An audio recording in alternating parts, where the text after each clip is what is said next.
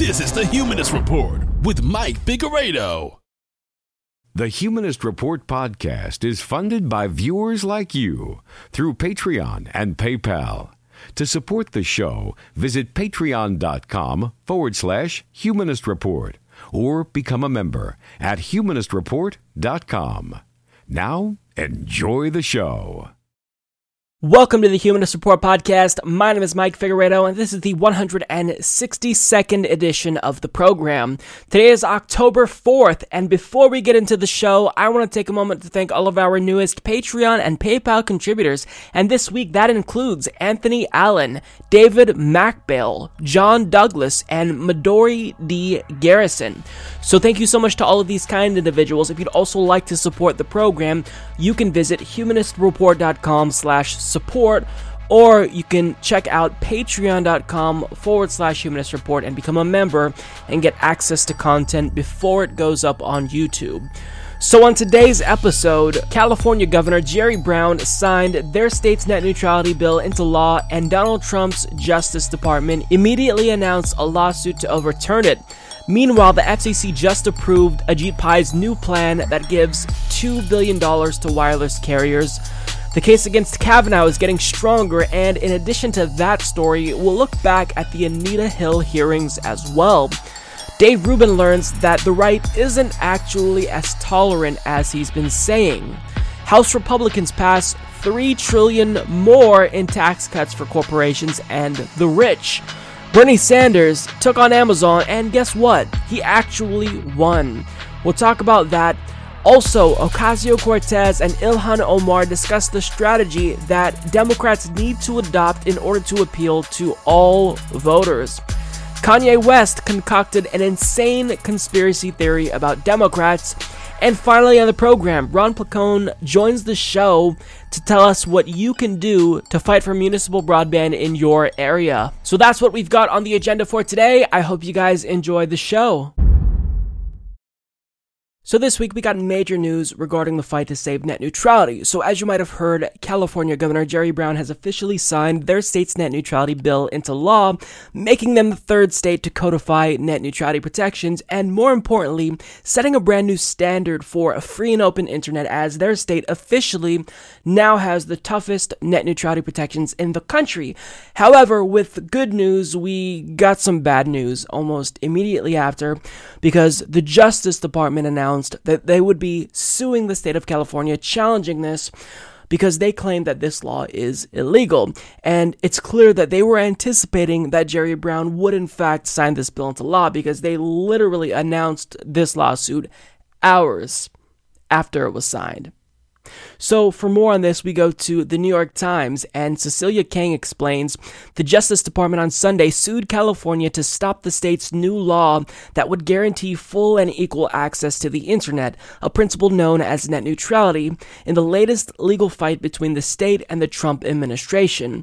Attorney General Jeff Sessions said that California's net neutrality law was illegal because Congress granted the federal government through the FCC the sole authority to create rules for broadband internet providers. States do not regulate interstate commerce. The federal government does, Mr. Sessions said in a statement. Once again, the California legislature has enacted an extreme and illegal state law attempting to frustrate federal policy. Xavier Becerra, California's Attorney General, said the state would defend its new law. California will not allow a handful of power brokers to dictate sources for information or the speed of which websites load, Mr. Becerra said. We remain deeply committed to protecting freedom of expression, innovation, and fairness. State Senator Scott Wiener, an author of the state bill, defended the law after the Justice Department lawsuit was announced.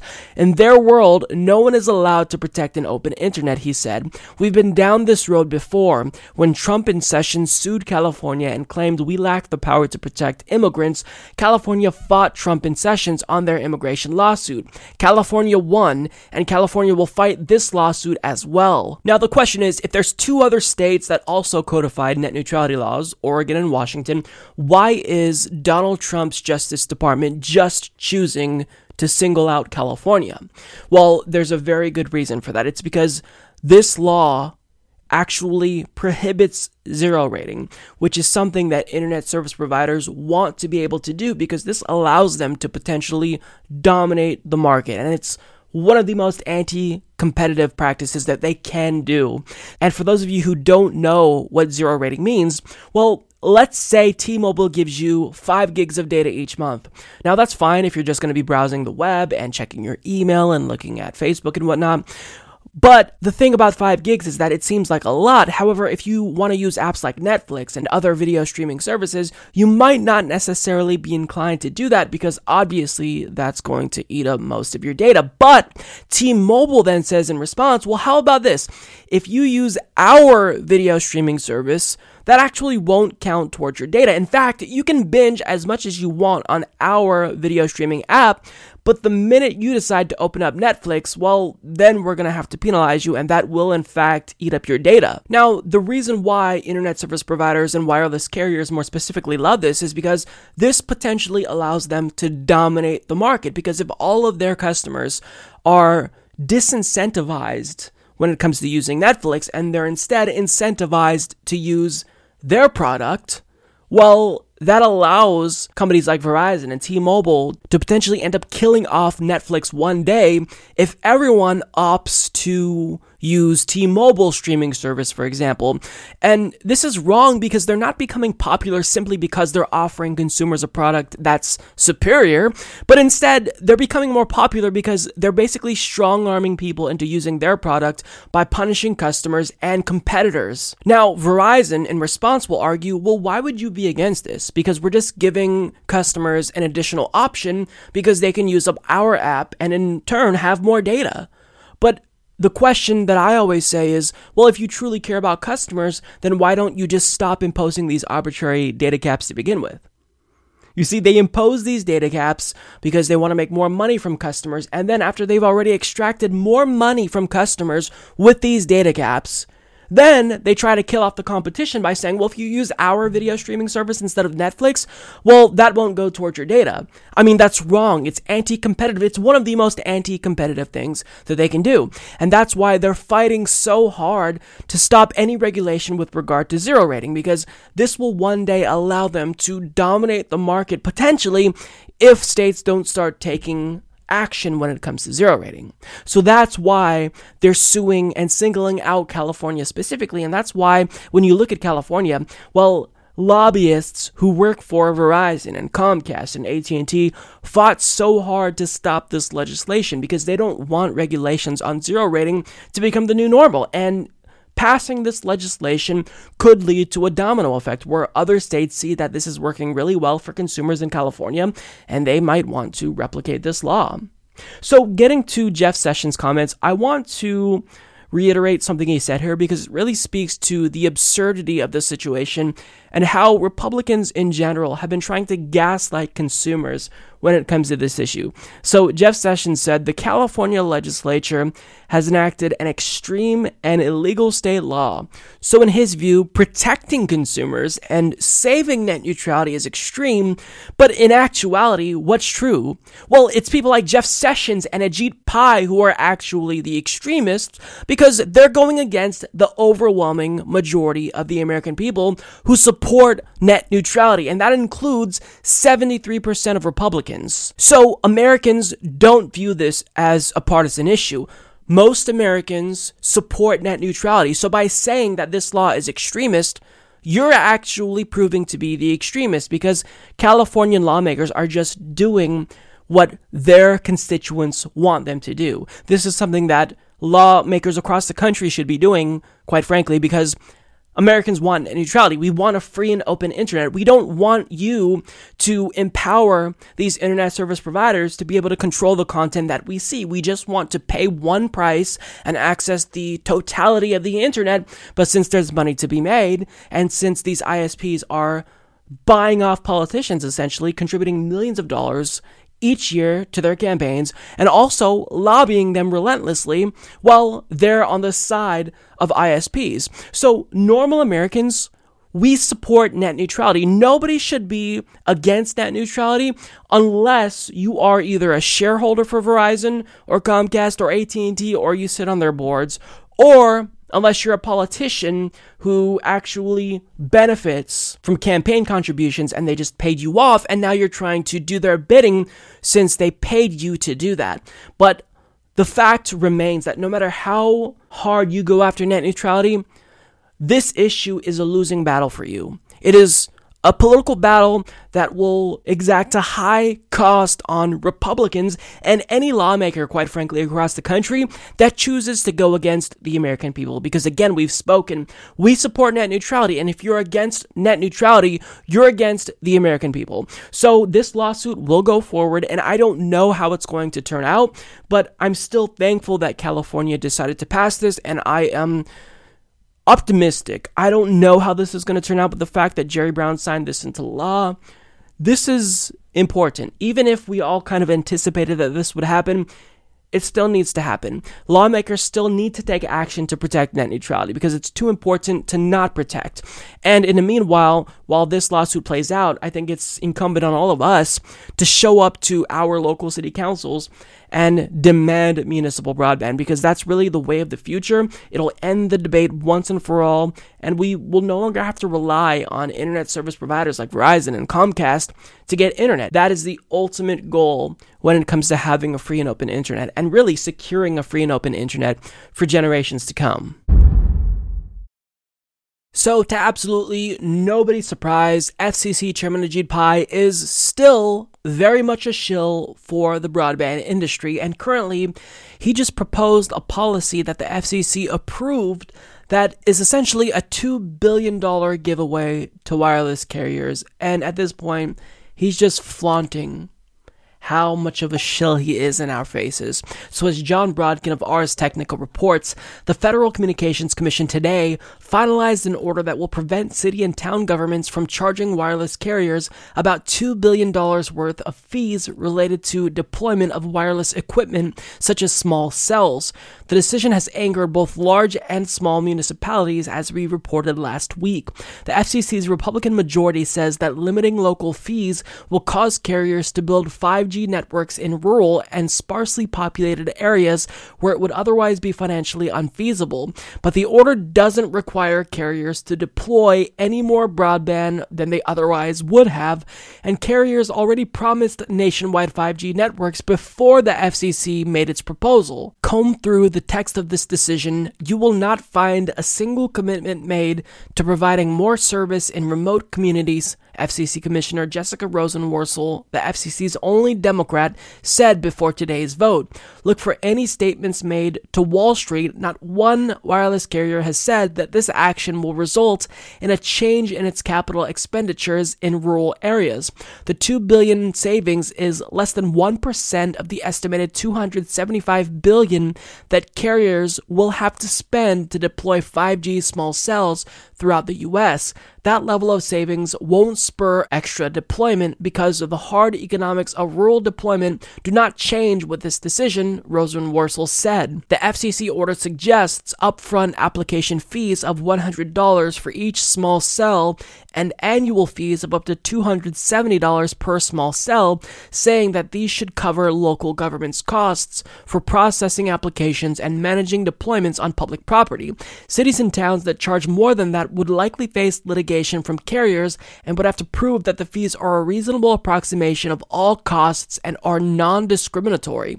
The FCC order also limits the kinds of aesthetic requirements cities and towns can impose on carrier deployments. The FCC is telling municipalities which fees are permissible and which are not about what aesthetic choices are viable and which are not, with complete disregard for the fact that these infrastructure decisions do not work the same in New York, New York, and New York, Iowa, Rosenworcel said. So, this is just a brazen giveaway to these wireless carriers.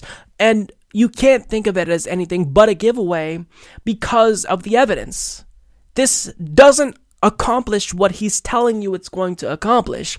He's saying, well, look, this is going to give 5G broadband to rural areas. And look, we all want 5G. I'm one of them. Does this help with that goal, though? The answer is no. He's just simply fattening the pocketbooks of the CEOs.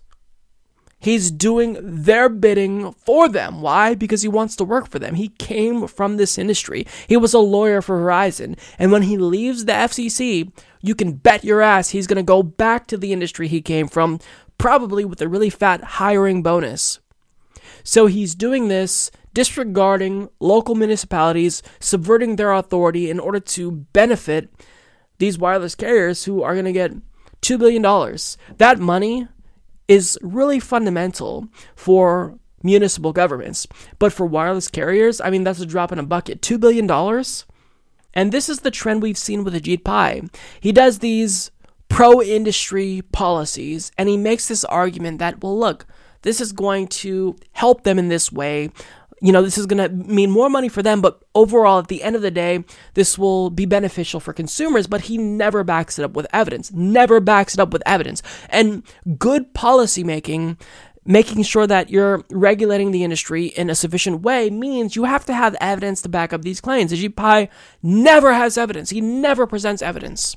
He, pre- he presents an argument, usually just an ideological argument, saying that deregulation is the best, and then that's that. Never presents evidence. And now he just passed this policy that's a brazen giveaway.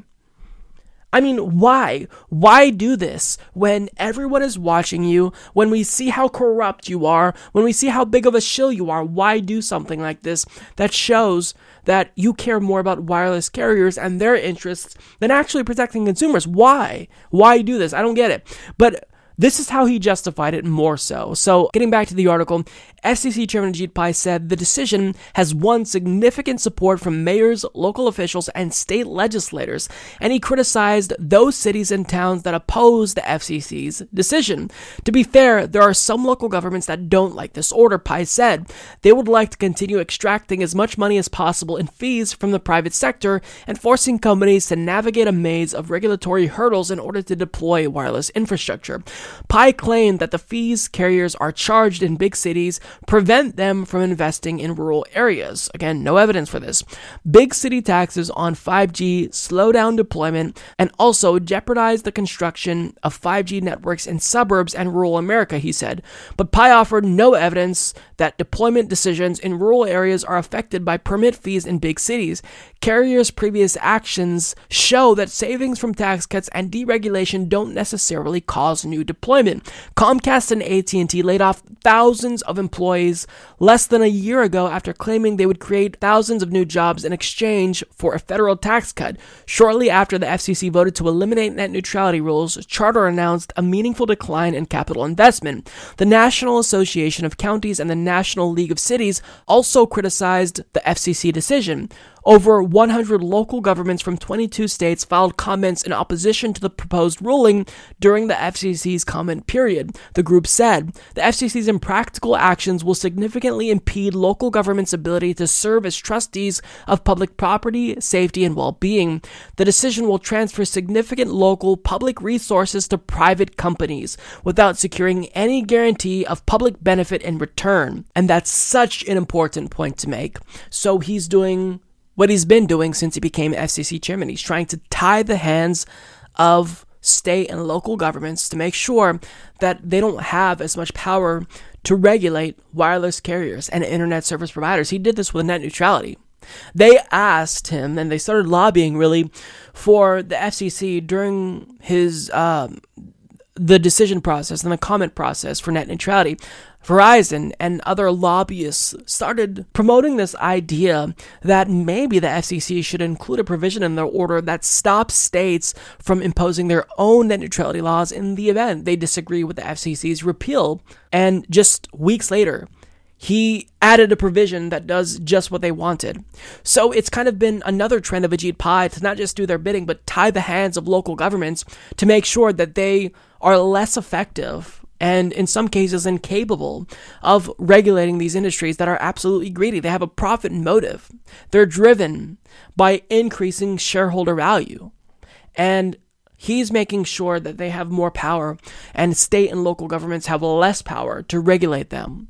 And at the end of the day, he's saying this is going to be beneficial to the consumer when the opposite is true allowing state and local governments to actually regulate wireless carriers and internet service providers, that's better for the consumer because state and local governments, they're acting in the interest of consumers because that's who gets them elected. Whereas companies like Comcast and Verizon, they're acting with the interests of their investors and shareholder values because that's what drives them. That's what corporations are motivated by. So it's just another giveaway that's surprising to nobody, but we can't not talk about this because this is still important. The FCC has been captured by the industry, and with everything that Ajit Pai does, it just proves this more and more, and it's despicable. In the span of just one week, so much has happened regarding the Brett Kavanaugh confirmation process. And stepping back, you know, all things considered, I'm genuinely stunned that Republicans are still trying to shove him down our throats, considering the case against him now is so overwhelming. Considering that the Federalist Society has literally dozens of other right wing extremists that Donald Trump could appoint instead of Kavanaugh that have identical judicial philosophies but without all of the baggage. But nonetheless, they're not backing down. They want Kavanaugh on the Supreme Court. And when President Trump was asked whether or not he even considered naming a replacement for Kavanaugh, the answer was an unequivocal no. Have you thought at all about a replacement for Judge Kavanaugh? Not even a little bit. Not even a little bit. In other words, this is the hill that they're willing to die on because this is exacting a really high political cost and they're starting to lose the American people. And when you look at public opinion polls, one from Quinnipiac released just the other day, they actually found that 48% of Americans are now against Kavanaugh's confirmation, with 42% remaining on Kavanaugh's side, and 58% think Christine Blasey Ford was honest in her testimony. But in spite of that, again, this is really mind boggling to me. They are sticking with their guy. So let's go through the reasons why Brett Kavanaugh should not be on the Supreme Court. First of all, one of the main things that I think is problematic is that he broke one of the cardinal rules when it comes to these confirmation processes. You never ever want to appear to be a political actor, right? Supreme Court justices, they always have to pretend to be apolitical, even if nobody believes them, even if we all know that you're just going to get on the court and do whatever the party that appointed you wants. But nonetheless, at least publicly, you have to maintain this facade of being apolitical. However, Brett Kavanaugh did not do that. And during his testimony, he decided to come up with this absurd conspiracy theory about the Democratic Party and how really this is them. This is a witch hunt against him that they fabricated.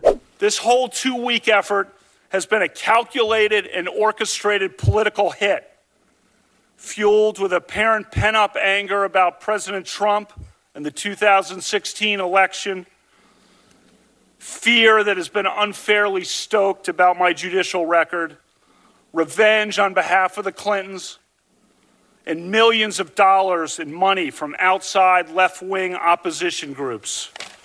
But if we're supposed to believe that, then why didn't Democrats use the same strategy when it came to Neil Gorsuch? Why did they choose to save this strategy for you and not bring forward someone with false allegations against Neil Gorsuch? It's almost as if he's concocting these conspiracy theories to save his own ass. And really, if you're the good person that you say you are, then you wouldn't be acting like an asshole when we're all watching. You would have shook the hand of the Parkland victim's father. Even if you didn't know that that was a Parkland victim's father, it's still a rude thing to do. Who would just look someone in the eye and refuse to shake their hand when everyone is watching? And really, to grasp how big of a condescending asshole Brett Kavanaugh really is, this is how he treated Amy Klobuchar when she asked him a very relevant question. You're saying there's never been a case where you drank so much that you didn't remember what happened the night before or part of what happened. That's you're asking about, yeah, blackout. I don't know. Have you? Could you answer the question, Judge? I just so you that's not happened. Is that your answer? Yeah, and I'm curious if you have. I have no drinking problem, Judge. Yeah, nor do I. Okay, thank you. This is your guy, Republicans? Really? This is your guy? This is the hill you're willing to die on? I mean, I, I don't I don't get it. And just the mere fact that people are questioning him, that members of the Senate Judiciary Committee questioned him about these very serious allegations was enough to make Lindsey Graham apoplectic. I cannot imagine what you and your family have gone through. You're looking for a fair process? You came to the wrong town at the wrong time, my friend. Lindsey Graham is the biggest drama queen ever. Now, throughout the process, Brett Kavanaugh made it very clear that he did not want an FBI investigation. He was incredibly dodgy and evasive whenever anyone asked him about the prospect of investigating him. And when we finally did get an investigation, well, Donald Trump's administration initially put so much limitations on the FBI that they likely wouldn't have been able to produce any meaningful conclusions.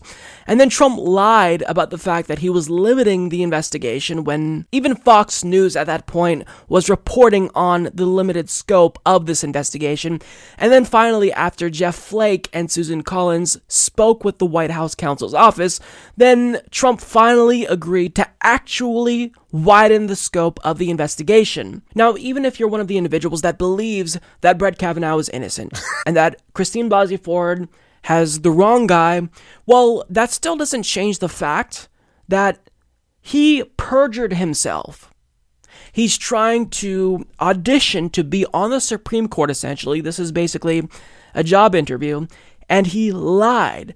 Someone who is going to be dictating this country's interpretation of the Constitution for decades should not be on the Supreme Court if he committed perjury multiple times on national television. He lied about what being Renate alum meant in his yearbook. He lied about the meaning of boofing and the devil's triangle. And now one of his former classmates has come forward and contends that, well, he's lying about something else. He's lying about his drinking problem. So as CNN reports, Chad Ludington, a Yale classmate of Supreme Court nominee Brett Kavanaugh, accused him on Sunday of being untruthful in his testimony to the Senate Judiciary Committee and making a blatant mischaracterization of his drinking while in college.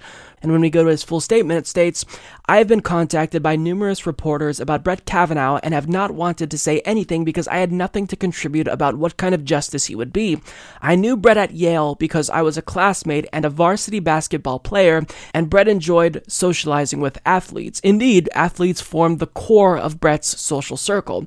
In recent days, I've become deeply troubled by what has been a blatant mischaracterization by Brett himself of his drinking at Yale. When I watched Brett and his wife being interviewed on Fox News on Monday, and when I watched Brett deliver his testimony under oath to the Senate Judiciary Committee on Thursday, I cringed. For the fact is, at Yale, and I can speak to no other times, Brett was a frequent drinker and a heavy drinker.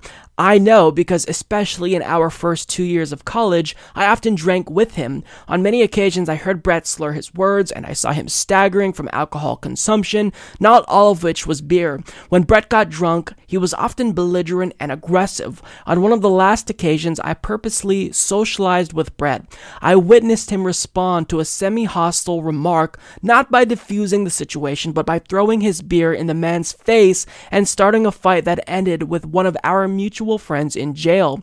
I do not believe that the heavy drinking or even loutish behavior of an 18 or 21 year old should condemn a person for the rest of his life. I would be a hypocrite to think so. However, I have direct and repeated knowledge about his drinking and his disposition while drunk, and I do believe that Brett's actions as a 53 year old federal judge matter. If he lied about his past actions on national television, and more especially while speaking under oath in front of the United States Senate, I believe those lies should have consequences. It is truth that is at stake, and I believe that the ability to speak the truth, even when it does not reflect well upon oneself, is a paramount quality we seek in our nation's most powerful judges. I can unequivocally say that in denying the possibility that he ever blacked out from drinking and in downplaying the degree and frequency of his drinking, Brett has not told the truth. Now, let me be clear. Nobody's judging his character because he was a drinker at a young age. That's not why we're passing judgment on Brett Kavanaugh.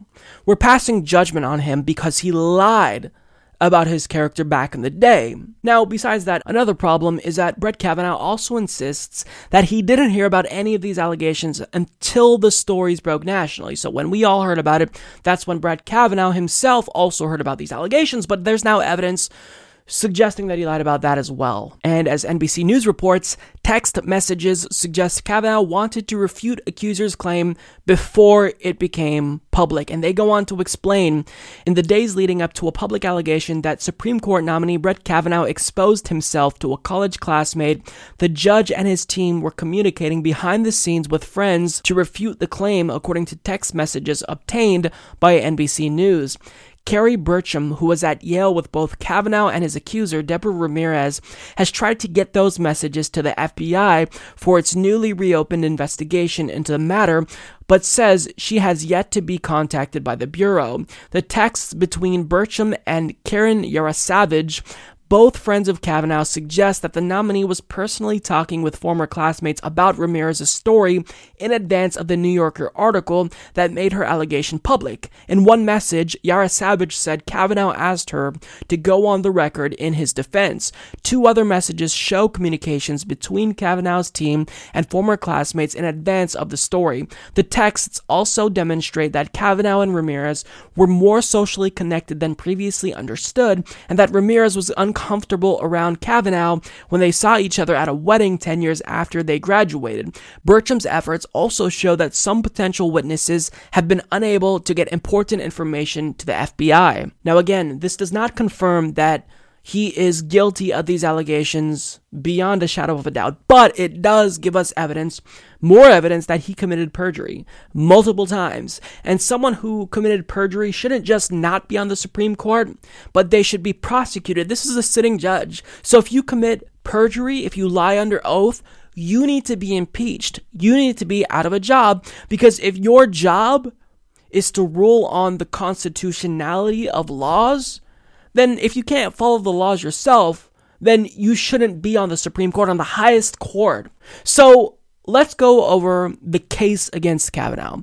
He is someone who committed perjury numerous times. He's shown to not be fit for the Supreme Court or have the temperament needed to be a Supreme Court justice. He's overtly political publicly. And when you put all of that aside, Brett Kavanaugh is constitutionally illiterate. He doesn't give a damn about the Fourth Amendment he disregards an entire amendment of the US Constitution, thinks that the NSA should be able to spy on Americans without a warrant, and he also doesn't even believe that the federal government should be allowed to impose even the bare minimum when it comes to regulations. He's literally against net neutrality. So, not only is he a horrible person who committed perjury and is accused of very serious allegations rape, sexual assault, but he also is just constitutionally illiterate. So the case against him is enormous. But with that being said, it's still the case that Republicans are defending him. And in fact, Mitch McConnell is saying there's going to be a vote on him very soon. One thing for sure the Senate will vote on Judge Kavanaugh here on this floor this week. Now, the question you were probably thinking when you saw Mitch McConnell make that statement was that, well, what if the FBI hasn't concluded their investigation? Well, so be it. They're still going to have an up or down vote on Brett Kavanaugh regardless. So if they do hold a vote, there should be nationwide protests if this guy is confirmed. Because I can't think of anyone less qualified to be on the Supreme Court than Brett Kavanaugh. And again, I'm being honest when I say I'd oppose anyone Republicans put forward, but Republicans have dozens of recommendations that the Federalist Society has that would rule identically to Brett Kavanaugh, and they're still choosing to roll the dice on Kavanaugh, even if they're spending all the political capital they have on this guy. Unbelievable. So he may very well be confirmed in spite of everything we now know against him, in spite of the huge case that's continuing to grow against him.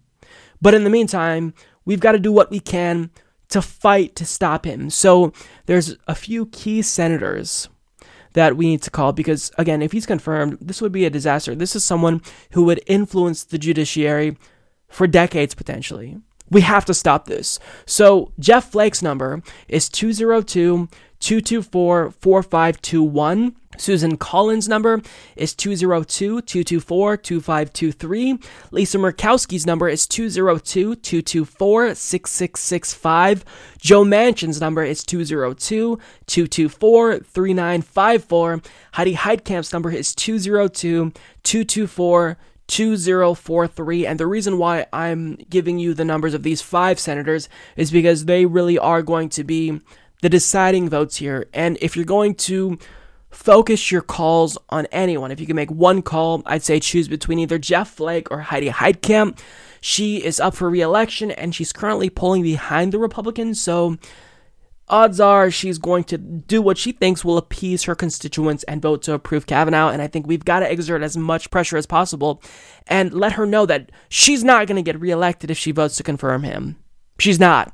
And also, Jeff Flake, let him know that this is going to be his lasting legacy if he decides to do this. Now, I actually do want to call Jeff Flake on camera, just because even if he's made it clear that he's still probably going to vote for Kavanaugh, well, I want to do what we can. I think he's still probably the the most malleable of the Republicans. So we'll give it a try, but please make a call yourself. So again, Jeff Flake's number is 202 224 4521.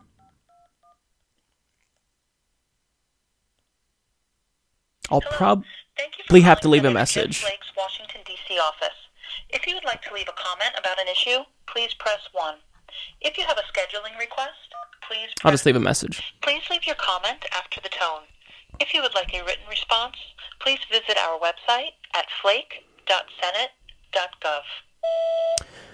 Hello, Jeff Flake. I just wanted to call you and tell you that you should absolutely not vote to confirm Brett Kavanaugh because if you do, that will be a stain on your legacy that we're never going to let you live down because 48% of the American people are against Brett Kavanaugh. This is according to a Quinnipiac poll.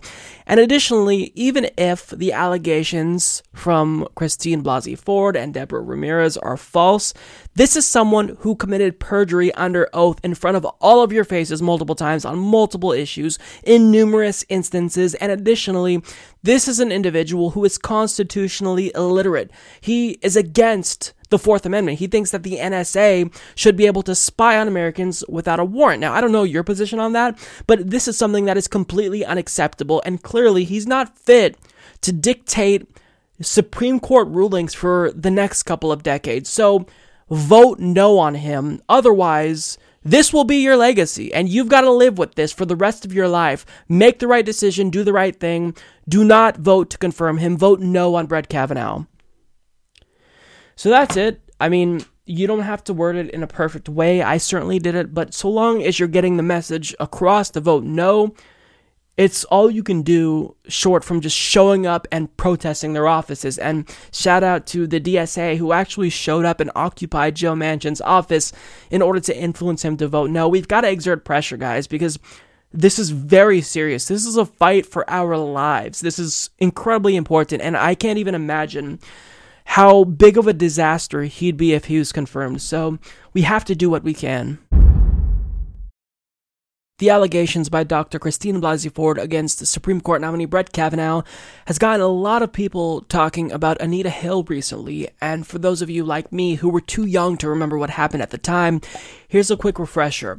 So, as Olivia Waxman of Time explains, on October 11th, 1991, when she testified to the Senate Judiciary Committee, Anita Hill became the face of what was arguably the biggest sexual harassment case ever seen in the United States up to that time. Hill, then a 35 year old University of Oklahoma law professor and commercial law expert, told the committee that 43 year old Supreme Court nominee Clarence Thomas had ambushed her with unsolicited dirty talk when they had worked together at the Department of Education and the Equal Employment Opportunity Commission in the early 1980s. Hill said that because they worked together at the time, she feared that if she spoke up or resisted, she might lose her job. Hill also told the committee that Thomas had once told her that he knew that if she ever told anyone of his behavior, that it would ruin his career. It didn't, however. Thomas denied everything and at one point characterized the hearing as a high tech lynching for uppity blacks, which he said played to the worst stereotypes we have about black men in this country, describing the experience of having reporters comb through his private life as Kafkaesque. He implored the senators to vote one way or the other to end the hearing. When they did vote, the Senate confirmed Thomas 52 to 48 on October 15th. He now sits on the Supreme Court. Now, that's a broad overview of the situation, but I do want to dive a little bit deeper because if you thought that that situation was a debacle, well, the way that the Senate Judiciary Committee treated Anita Hill, that was a national embarrassment in and of itself, and Vice actually put together a really good compilation just demonstrating how awful she was treated, and it was honestly hard to watch. Now, here is a portion of that video. Tell the committee what was the most embarrassing of all the incidences that you have alleged. You testified this morning that the most embarrassing question involved, this is not too bad, women's large breasts. That's a word we use all the time. You testified, you drew an inference that Judge Thomas might want you to look at pornographic films, but you told the FBI specifically that he never asked you to watch the films. Is that correct? The fact is, flatly, he never asked you to look at pornographic movies with him. You said you took it to mean Judge Thomas wanted to have sex with you, but in fact, he never did ask you to have sex, correct? No, he did not ask me to have sex. He did continually pressure me to go out with him, continually, and he would not accept my explanation as one as being, uh, being valid. So that when you said you, you took it to mean we ought to have sex, that that was an inference, a mere allegation. Senator, I would suggest to you that for me, these are more than mere allegations. How reliable is your testimony in October of 1991 on events that occurred eight, ten years ago. How sure can you expect this committee to be on the accuracy of your statements? I guess one really does have to understand something about the nature of sexual harassment. Uh, it is very difficult for people to come forward with these things. I've got to determine what your motivation might be. Are you a scorned woman? Do you have a militant attitude relative to the area of civil rights? Do you have a martyr complex? The issue of fantasy has arisen. Are you interested in writing a book? It is appropriate to ask Professor Hill anything any member wishes to ask her to plumb the depths of her credibility. You are not now drawing a conclusion that Judge Thomas sexually harassed you. Yes, I am drawing that conclusion. That well, is then my... I don't understand. Pardon me? Then I don't understand. Do you have anything to gain by coming here? Has anybody promised you anything by coming forth with this story now? All we've heard for 103 days is about a, a most remarkable man, and they scoured his every shred of life, and nobody but you has come forward. If what you say this man said to you occurred, why in God's name would you ever speak to a man like that the rest of your life? That's a very good question. And I'm sure that I can't not answer that to your satisfaction. That is one of the things that I have tried to do today.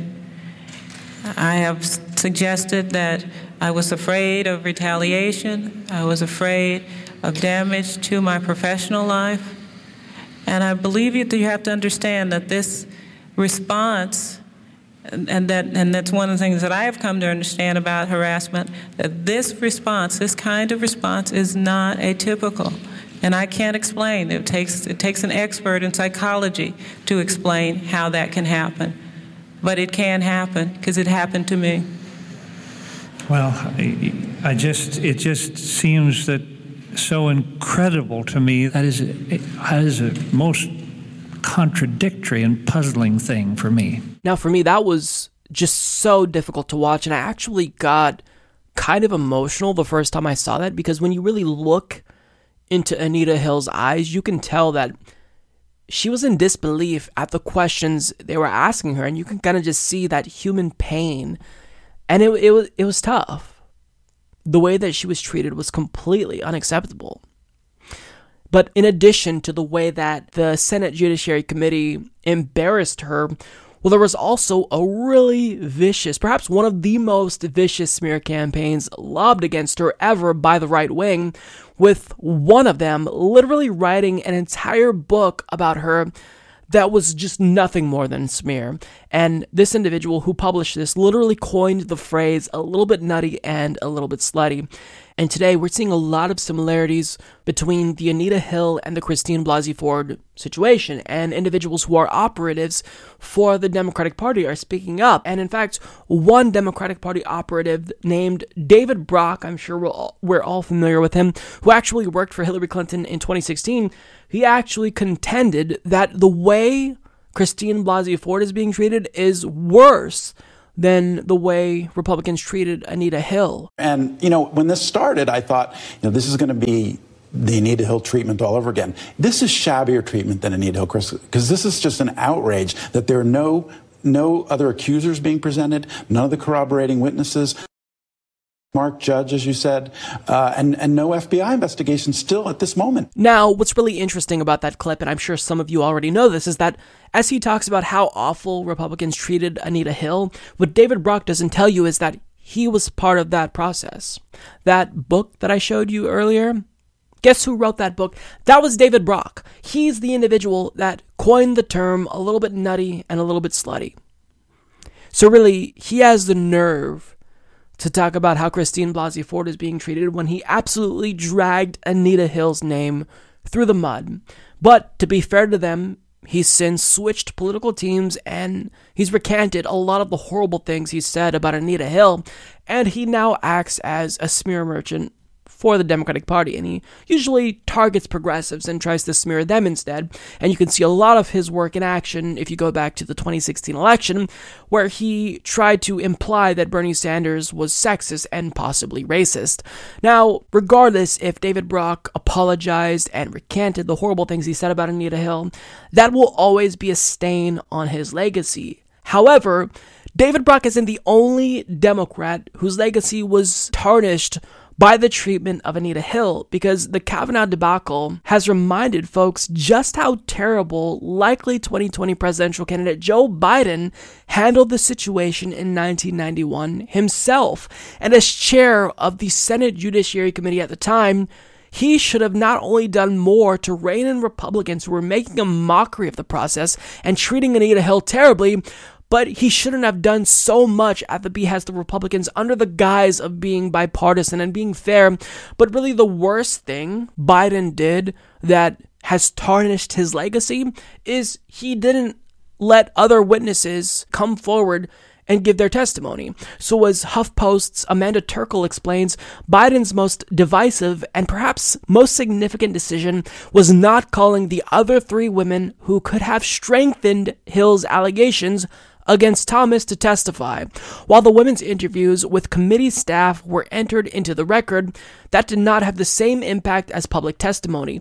One of the women was Angela Wright, who worked with Thomas at the EEOC. She said Thomas asked her about the size of her breasts, pressured her to date him, commented on the physical appearance of women in the office, and showed up at her apartment one night without warning. Unlike Hill, however, Wright said she considered Thomas's behavior obnoxious but not sexual harassment. Wright had complained of Thomas's unwanted behavior toward Rose Jourdain, a colleague at the EEOC at the time. As Mayer and Abramson wrote in their account of the trial, Jourdain independently remembered the bra size incident and also recalled Wright telling her Thomas had talked about about the sexiness of her legs. Sukari Hardnett was the third woman. She worked for Thomas at the EEOC after Hill left, but said Hill's account of his behavior rang true. So the question is how can Biden, a Democrat, who chaired the Senate Judiciary Committee at the time, not allow these women to come forward and give their testimony?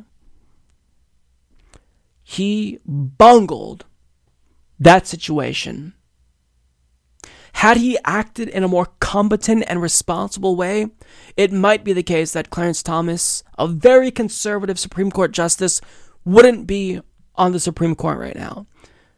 But Joe Biden, in part, got us Clarence Thomas. And his legacy is so problematic with regard to his handling of the Anita Hill case that the New York Times actually published an article by Alexander Burns and Jonathan Martin who question whether or not he'll be able to even overcome this if he does, in fact, choose to run for president, seeing that the wound has been reopened for a lot of women who watched his behavior and were appalled by it. Now, the authors go on to argue as he actively explores a 2020 presidential run, the 75 year old former vice president is coming under increased scrutiny from his fellow Democrats because of his role in the Clarence Thomas confirmation hearings in 1991, as explosive debates over gender, sex, and Supreme Court overshadow the themes of economic fairness that Mr. Biden trumpeted across the Northeast in recent days. His name has been invoked frequently in recent days, mainly by Republicans, for leading the 1991 hearings with an all male, all white Judiciary Committee aggressively questioning Anita Hill about claims that Judge Thomas had sexually harassed her. The hearings have long been a source of discomfort with Mr. Biden among Democrats who remember the process. Publicly, Mr. Biden has expressed regret about the way the Hill hearings unfolded. Privately, he has also described it as unfair that Miss Hill continues to hold him responsible for her rough treatment in the Senate. Advisors to Mr. Biden said there was no current plan for confronting his handling of the Thomas nomination more exhaustively, and Mr. Biden has not reached out to Miss Hill during the Kavanaugh hearings.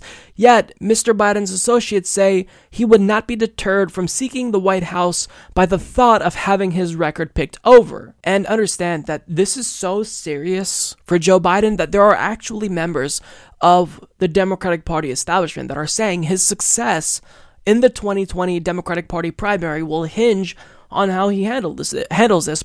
Barbara Boxer, for example, is on the record saying he needs to address it and it could be a plus for him, but if he botches this response, it could hurt him. So this is very serious for Joe Biden and he has a lot to explain. I mean, think of the nerve of this guy who thinks it's unfair that Anita Hill still holds him responsible. Well, look, I get it. You know, time has passed. It's been decades since then, but Clarence Thomas is still on the Supreme Court doing damage. In part because of you, Joe. Anita Hill, her name was dragged through the mud because you failed to do your job as the chair of the Senate Judiciary Committee. You wanted to play patty cake with Republicans, and you refused to limit the parameters of the discussion. You basically said, or you literally said, not verbatim, but I'm paraphrasing, he said that they should be able to ask her anything in order to get to the bottom of it. I mean, you saw it in the clip that I played. It is appropriate to ask Professor Hill anything any member wishes to ask her to plumb the depths of her credibility. So his handling was absolutely atrocious, and he definitely needs to explain why he mishandled this situation so fundamentally. I mean, he to say he bungled this would be an understatement. So there are other issues with Joe Biden. There's the crime bill and whatnot, his centrism and corporatism, but this truly is one of the biggest blemishes on his legacy. And if he doesn't apologize and vociferously speak out against his actions there, this will hurt him.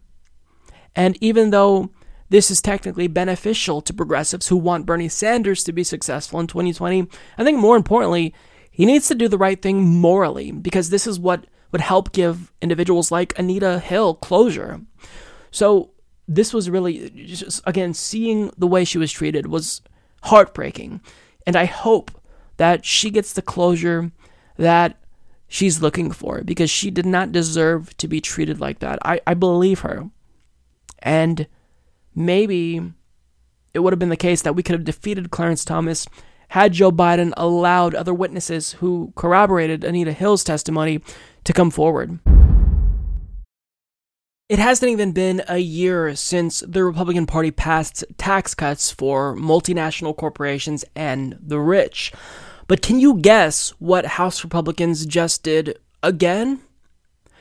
They passed another multi trillion dollar tax cut for multinational corporations and the rich. Not for you, for the wealthy.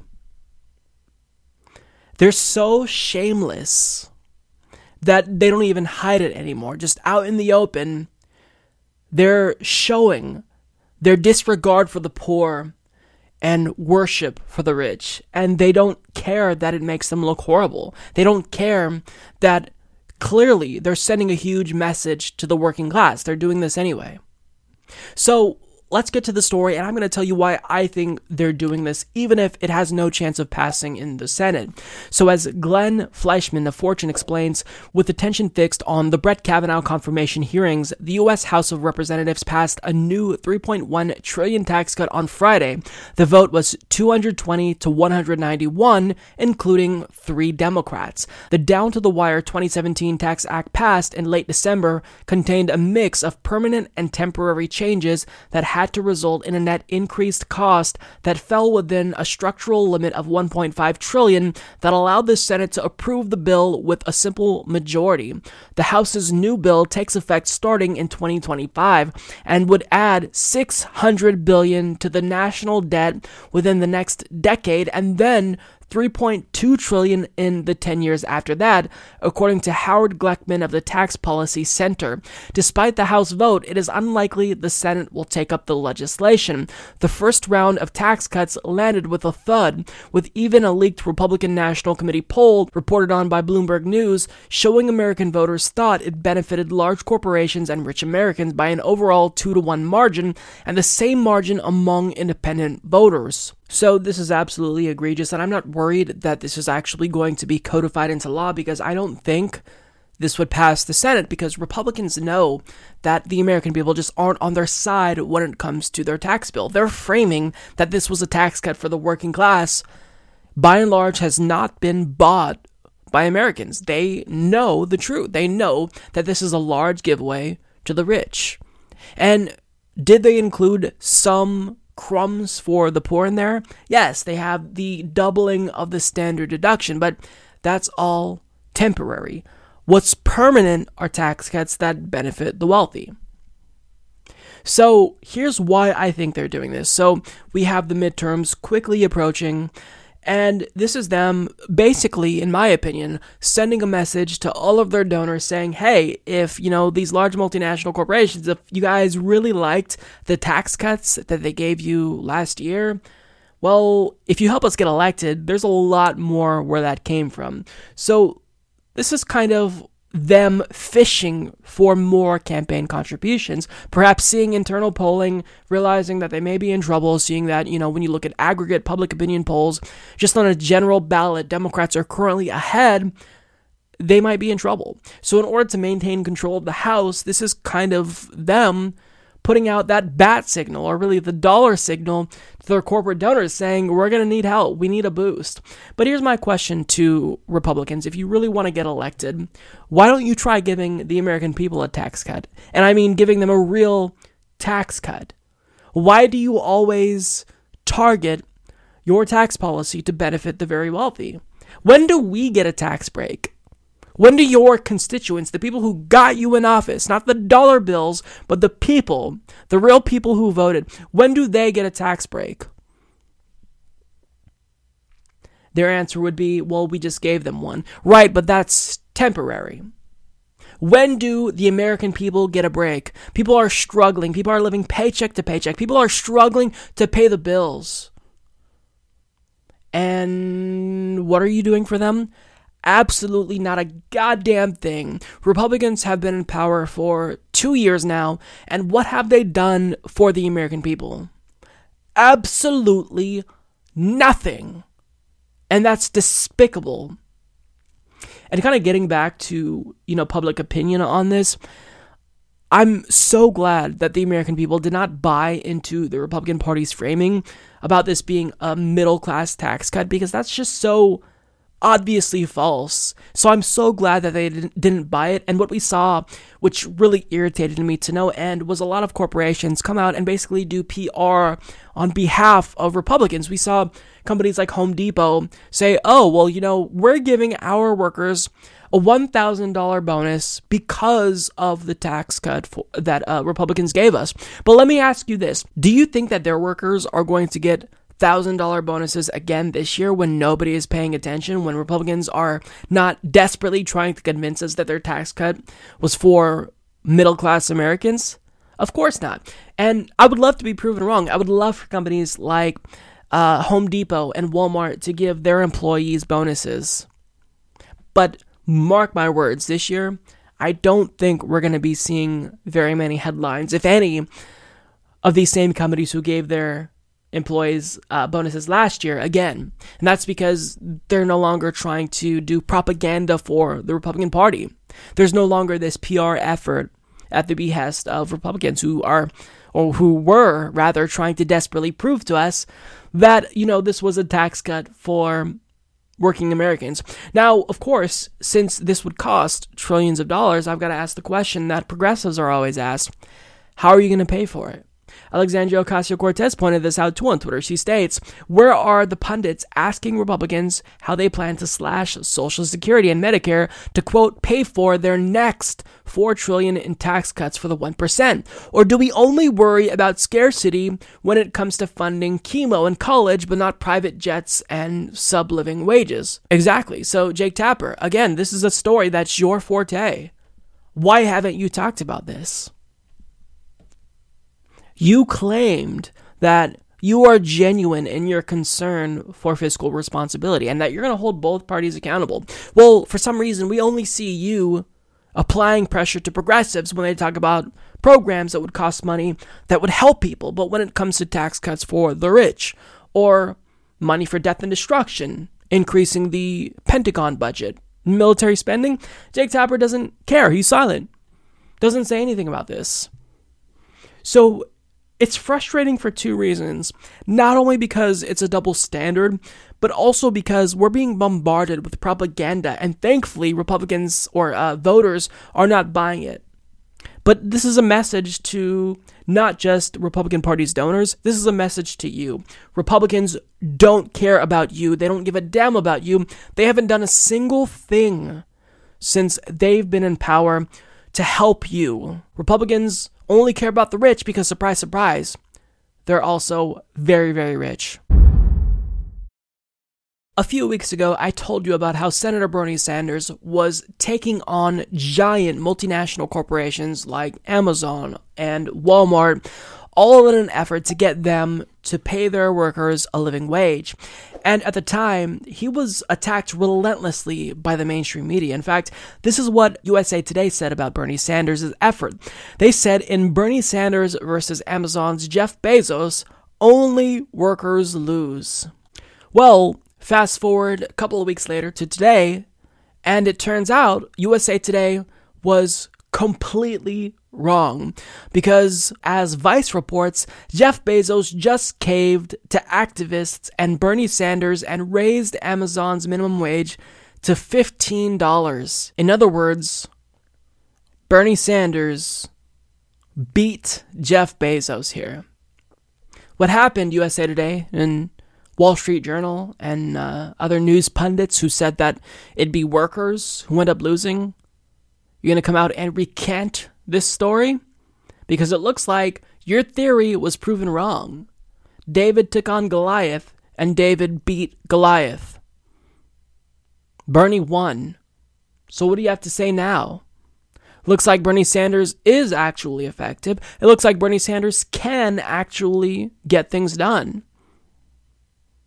So I love this. Now, this pay raise is going to take effect pretty quickly. In fact, next month, on November 1st, is when this will take effect. And Bernie Sanders tweeted this out saying, What Mr. Bezos has done today is not only enormously important for Amazon's hundreds of thousands of employees, it could well be a shot heard around the world. I urge corporate leaders around the country to follow Mr. Bezos' lead. And can you guess what happened next? Jeff Bezos thanked Bernie Sanders saying, Thank you, Senator Sanders. We're excited about this and also hope others will join in. Got him! this is my favorite story of the week. This is my favorite story of the week. It didn't take long. Bernie Sanders introduces the Stop Bezos Act, and what happens? Bezos caves. Now I'll tell you why, you know, this is just a step in the right direction and why Amazon needs to go further. But for the most part, let's get to the details of the story. And as Vice's Rex Santus reports, the world's richest man has caved to pressure from his workers, activists, and Bernie Sanders and raised the minimum wage at Amazon to $15. Amazon CEO Jeff Bezos announced Tuesday that after fielding much criticism, the company would increase the baseline of its workers' wages, affecting about 350,000 employees, including people who work at Whole Foods, and lobby for an increase in the minimum wage nationwide. The federal minimum wage is currently just 7.25. We listened to our critics, thought hard about what we wanted to do, and decided we want to lead, Bezos said in a statement. We're excited about this change and encourage our competitors and other large employers to join us. Senator Bernie Sanders, an independent from Vermont, has personally taken on Amazon as an example of worker exploitation by powerful companies in the United States. In September, Sanders introduced the Stop Bad Employers Zeroing Out Subsidies Act aka the Stop Bezos Act, that would penalize large companies if their workers are relying on government benefits like food stamps or Medicaid to survive. So, this is huge. It really shows the influence that Bernie Sanders has. And look, let's be real about this. This is only a start. Amazon should absolutely go further. They still need to improve working conditions and not treat their employees like they're robots, actually recognize that they're human beings and they should have dignity, also provide them with health benefits. And if they don't already, offer them paid sick time and vacation time. These are human beings that are working for you, that are making you billions of dollars. Treat them well. They made you successful. You wouldn't be successful without them. So go all the way. Do everything you can to improve their lives. So it's a step in the right direction, but nonetheless, it's it's a huge step in the right direction, but it's only a start. Now, I want to remind you that both Bernie Sanders and Donald Trump decided to take on Amazon, and only one of those men won.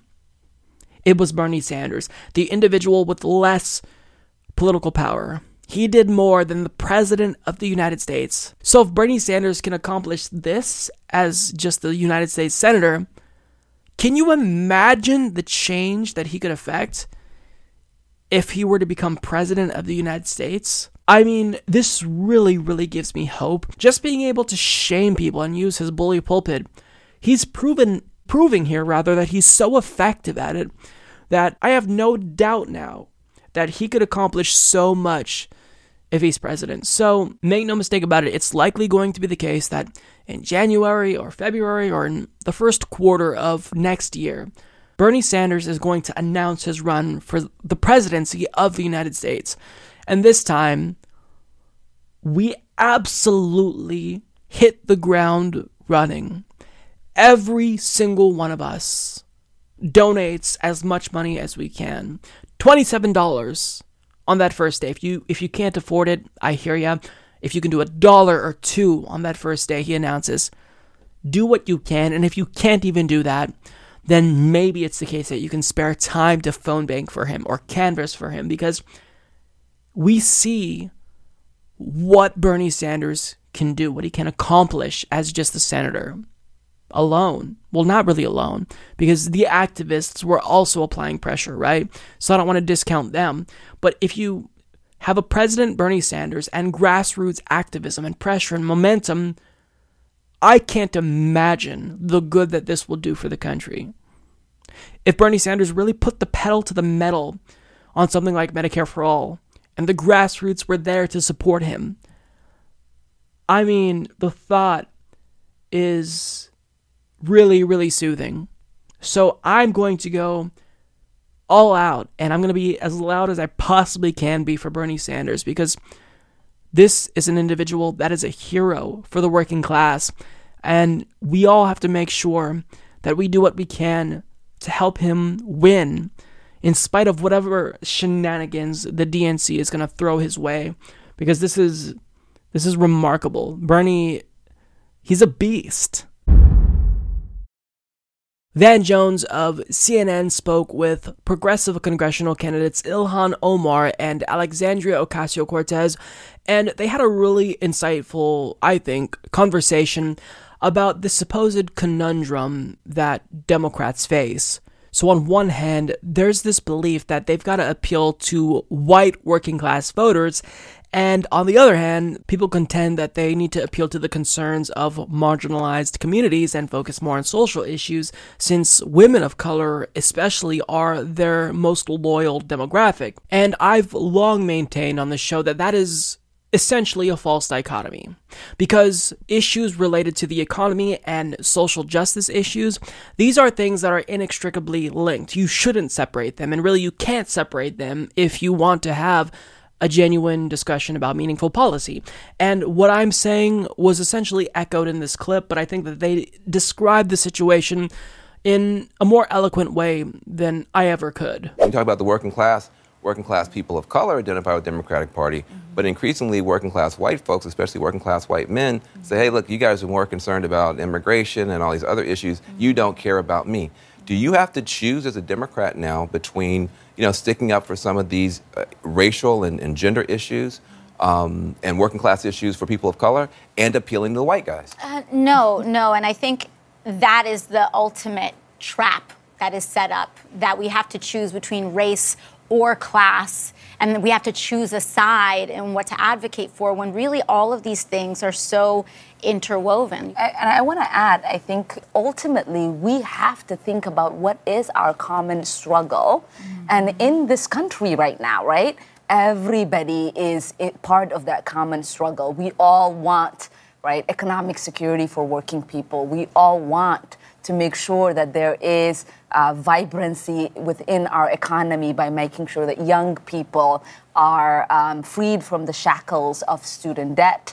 Look, all, all that sounds great. Do you feel that Democrats um, come across that way now? Because sometimes I think uh, other people will tell me when I'm in the red states, it feels like everybody's really not welcome anymore. And if you don't say it exactly the right way with the right word and intersectionality and blah, blah, blah, blah, blah, mm-hmm. then you're going to get smacked down. Yeah. Uh, now that doesn't seem very inviting to a lot of people. Yeah, I think. You, can you fix that? How are you going to fix that? Well, I fix think that. ultimately, I think ultimately it's how each of us as individuals choose to interact with those who are not like us. You know, I may have very strong uh, convictions and principles about what justice in America looks like, but really, it's going to be listening that heals this nation, and when people feel heard in all of their pain, wherever that pain comes from.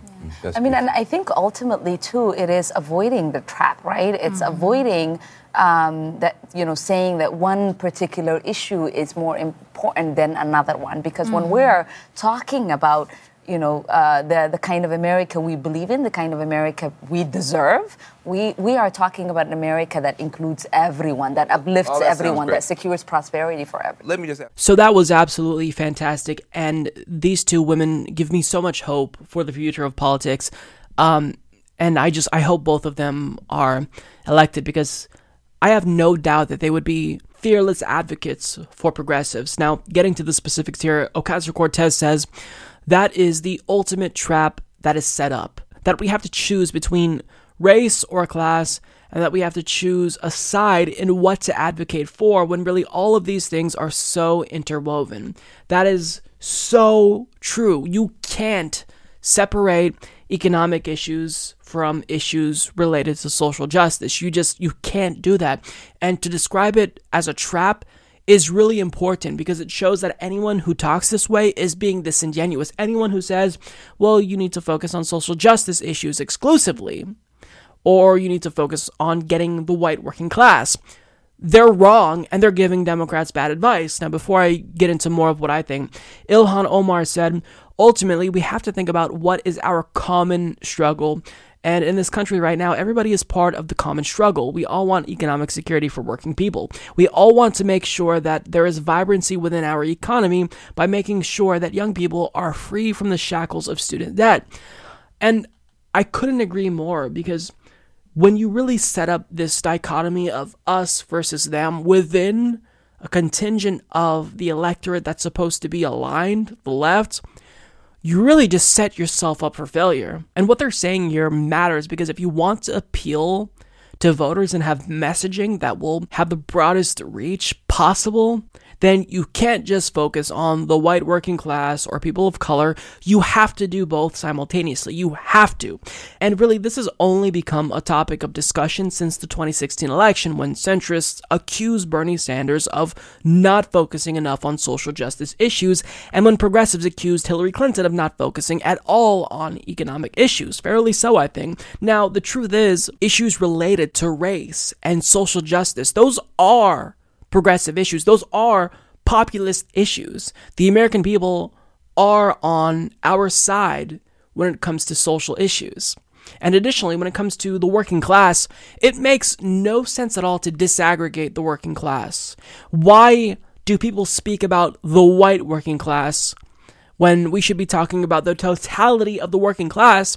Because policies that would economically help the whole working class well, that appeals to everyone. That appeals to black working class voters, Latina and Latino working class voters, white working class voters. I mean, we all want the same thing. So policies like Medicare for All obviously would benefit everyone, but of course, we still have to go further and really target issues related to social justice and be as loud as we possibly can be about the need for criminal justice reform. And we need to be on the side of people who are speaking out against police brutality. And really, these are things that the Democratic Party has basically always advocated for, and they're certainly things that liberals and progressives in general have always advocated for, but centrist Democrats only recently started to disaggregate these two things in order to maintain support from corporate America. Because let's face it, when you support gay marriage, that doesn't hurt corporate profits. So Democrats can be as vocal as they possibly can be when it comes to those types of social issues, even if it took them a really fucking long time. But they can be as vocal as they want to, and they're not really going to see much threats from their donors who are going to say, well, if you support this issue, we're going to withhold funding. But if they choose to get on board with a policy like Medicare for All, well, that's a lot more difficult for them because there's a cost. So if they say, we want to make a Medicare for All system a reality, what's going to happen? Then that existentially threatens the health insurance industry, who spends millions of dollars helping Democrats get elected. So there's a cost associated with that. So, what do Democrats do to kind of offset that cost and kind of have it both ways? Well, lately they've been focusing more on social issues because that's one way they can kind of prove to us that they're still liberal while still doing the bidding of corporate America. So, it was convenient for them to disaggregate you know the uh, the social justice issues from the economic issues when you, they never should have done that. If you just focus on social justice issues but ignore issues that affect the working class you're not liberal. And conversely if you focus on just economic issues and you ignore racial justice issues i don't think you're liberal. But what alexandria ocasio-cortez and ilhan omar are saying here is that you have to do both. You have to be the whole package. You have to be someone who's going to be a fierce advocate for racial justice and economic equality. And this is the exact strategy Democrats have got to have in order to win. And to see them say this in the mainstream media is so refreshing because this is something that progressives like myself have been screaming about since it became clear that, you know, the Democratic Party establishment is trying to convince us that social justice issues and economic issues are different. When that's not the, case, they've always been related. If you're progressive, you look at these issues and they're one and the same. They're both equally important and they're interwoven, as Alexandria Ocasio Cortez said. So I was I was incredibly happy when I saw them talk about this, and it's such a phenomenal point. And I'm I'm so hopeful because of candidates like this that we actually can affect change. Koch sellout Dave Rubin started making a really counterintuitive, frankly nonsensical argument about around the time he had his political awakening, and he asserted that it's not Republicans and conservatives who are the least tolerant in our society. The intolerant ones it's actually the left. and it's not like he just said this one time and moved on. He's asserted this on numerous occasions. Now, I don't know why, as a political commentator, you'd say something that's so demonstrably false, because all someone would have to do is do a quick Google search and they'd see, oh, this guy's full of shit. It's clearly the right who's more intolerant because they're the ones who fought against Dave Rubin's right to marry a man. They're the ones who are against transgender people simply using the bathroom of their choice. They're the ones against safe and legal abortions. They're the ones scoffing at black Americans who speak out against police brutality. They're the ones killing unions and destroying workers' rights. But according to Dave Rubin, don't believe your lying eyes because really it's conservatives who are the ones that are more open minded and tolerant. It's not the left. And he believes this so much, he even made a video for PragerU talking about it. Who is tolerant? Well, here's the surprise. It's actually those scary right wingers that the media and the universities demonize every day. I speak from personal experience. Maybe I'm a glutton for punishment here, but I still consider myself a liberal. And it's my duty as a liberal to say what I think. I would rather stand for what I believe and be hated than bow down and be loved. The left, sadly, has become utterly intolerant of anyone with whom they disagree. Why? Because they believe that they know how you should live and how you should think. Any deviation, any nonconformity is dangerous to that goal. Believe it or not, the right these days actually welcomes diversity of thought. I can tell you that in the last few years of my political evolution, I've consistently found conservatives to be tolerant and open minded. Don't take my word for it, though. Test it out for yourself. Go talk to some. that was incredibly idiotic, and I apologize for showing you the video because we were all haunted by his stupidity when PragerU was running that ad on basically every single YouTube video, and it was incredibly obnoxious, but nonetheless, I wanted to show you what Dave Rubin said about tolerance because he actually put that theory to use. He says, look, if you want to know who's really more tolerant, simply talk to a conservative. Well, he decided to take his own advice and he talked to a conservative specifically about homosexuality, which is something that's very important to Dave Rubin, seeing that he's married to a man. Now, Ben Shapiro is the person he talked to, who is a right wing snowflake triggered by the mere mention of homosexuality. And he it's funny but in a sad way so basically dave rubin was clearly caught off guard by just how homophobic this so-called quote tolerant conservative is in actuality and still is so this is hard to watch but we're gonna have to get through it anyway will you bake rubin a wedding cake okay, so I mean, my answer is. Well, I'm married already. Right, he's, but, mar- but he's married would- already. But, But- an anniversary. I, it was my anniversary last week. An anniversary cake would have been nice. Right. So, I, so the answer is no. And the Okay. reason I won't is because as a religious Jew, I, Yeah. I do not participate in activities that I believe are sinful. But again, we live in a free country, and Dave knows this. He doesn't have to care what I think about sin. And, and as long as I'm not bothering Dave, I don't see why it's a problem. Yeah. So it's a, will I will I does Dave have a husband? Yeah. I mean, like okay. And Yeah. are we friends? Yeah. And are we going to go out to dinner sometime in the near future? Yeah. I mean, Yeah. But but there's a difference between me just being friends with Dave and me actively participating in an event that I feel is religiously sinful. So let me. Okay, so if you wouldn't bake me a cake, that's okay. Mhm, And yeah. now because it's 50-50, I can't bake you a cake, which uh, David's an I'm- I'm not sure- incredible I mean- chef, and he would have done it kosher, not- the whole wow, thing, man. yeah, now he, I feel bad. I He mean, would have done it for you. You got me this close. but- Putting that aside, you can't have Yeah. David's kosher cake now. Um, if we were having an anniversary party, would you come? If I was inviting all the crew that we all know, and we was just an anniversary party, we're just having a party, and uh, and I'll even throw in some kosher food for you to make sure you don't have to bring your own. Food. You know, honestly, I'd have to think about it.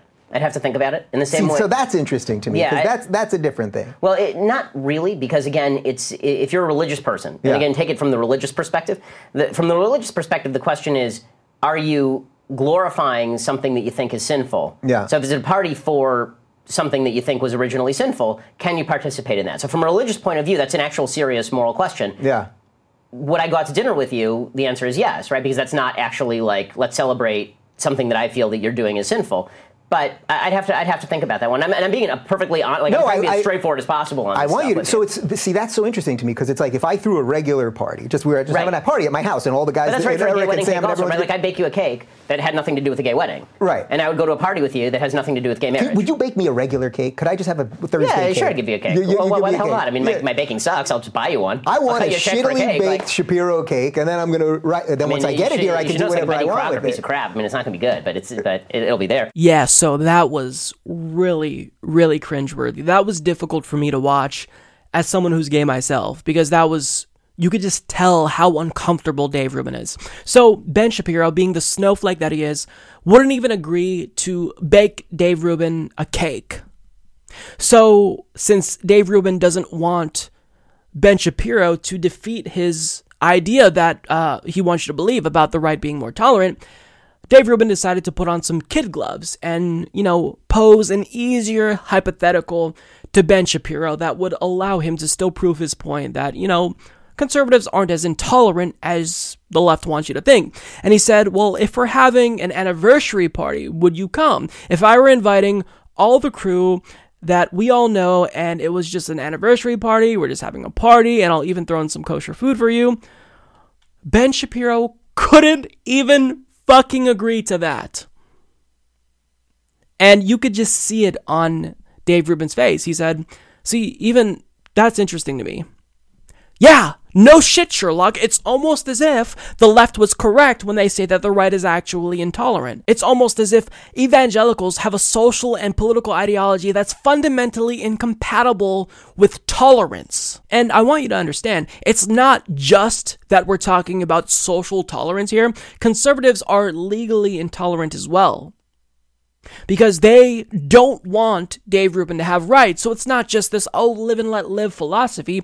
No, the Republican Party is actively fighting to stop gay people from being equal. They actually want to impose their beliefs on us. That's the definition of intolerance. And when you look at public opinion polls, Republicans are the least supportive of marriage equality, and thankfully that's actually starting to change. This poll isn't as bad as polls from a few years ago, but by and large, conservatives are still fighting to stop progress on this very issue legally and socially. Conservatives currently control all branches of government. They're in control of a majority of governorships. They control state legislatures, most state legislatures across the country. Let me ask you this, Dave. Is this so called tolerant conservative party doing anything to stop gay people from being fired simply for being gay in the half of states that you currently still can be fired for? I mean, no. And some states have enacted legislation that actually blocks anti discrimination laws at the local level. Donald Trump's administration is denying visas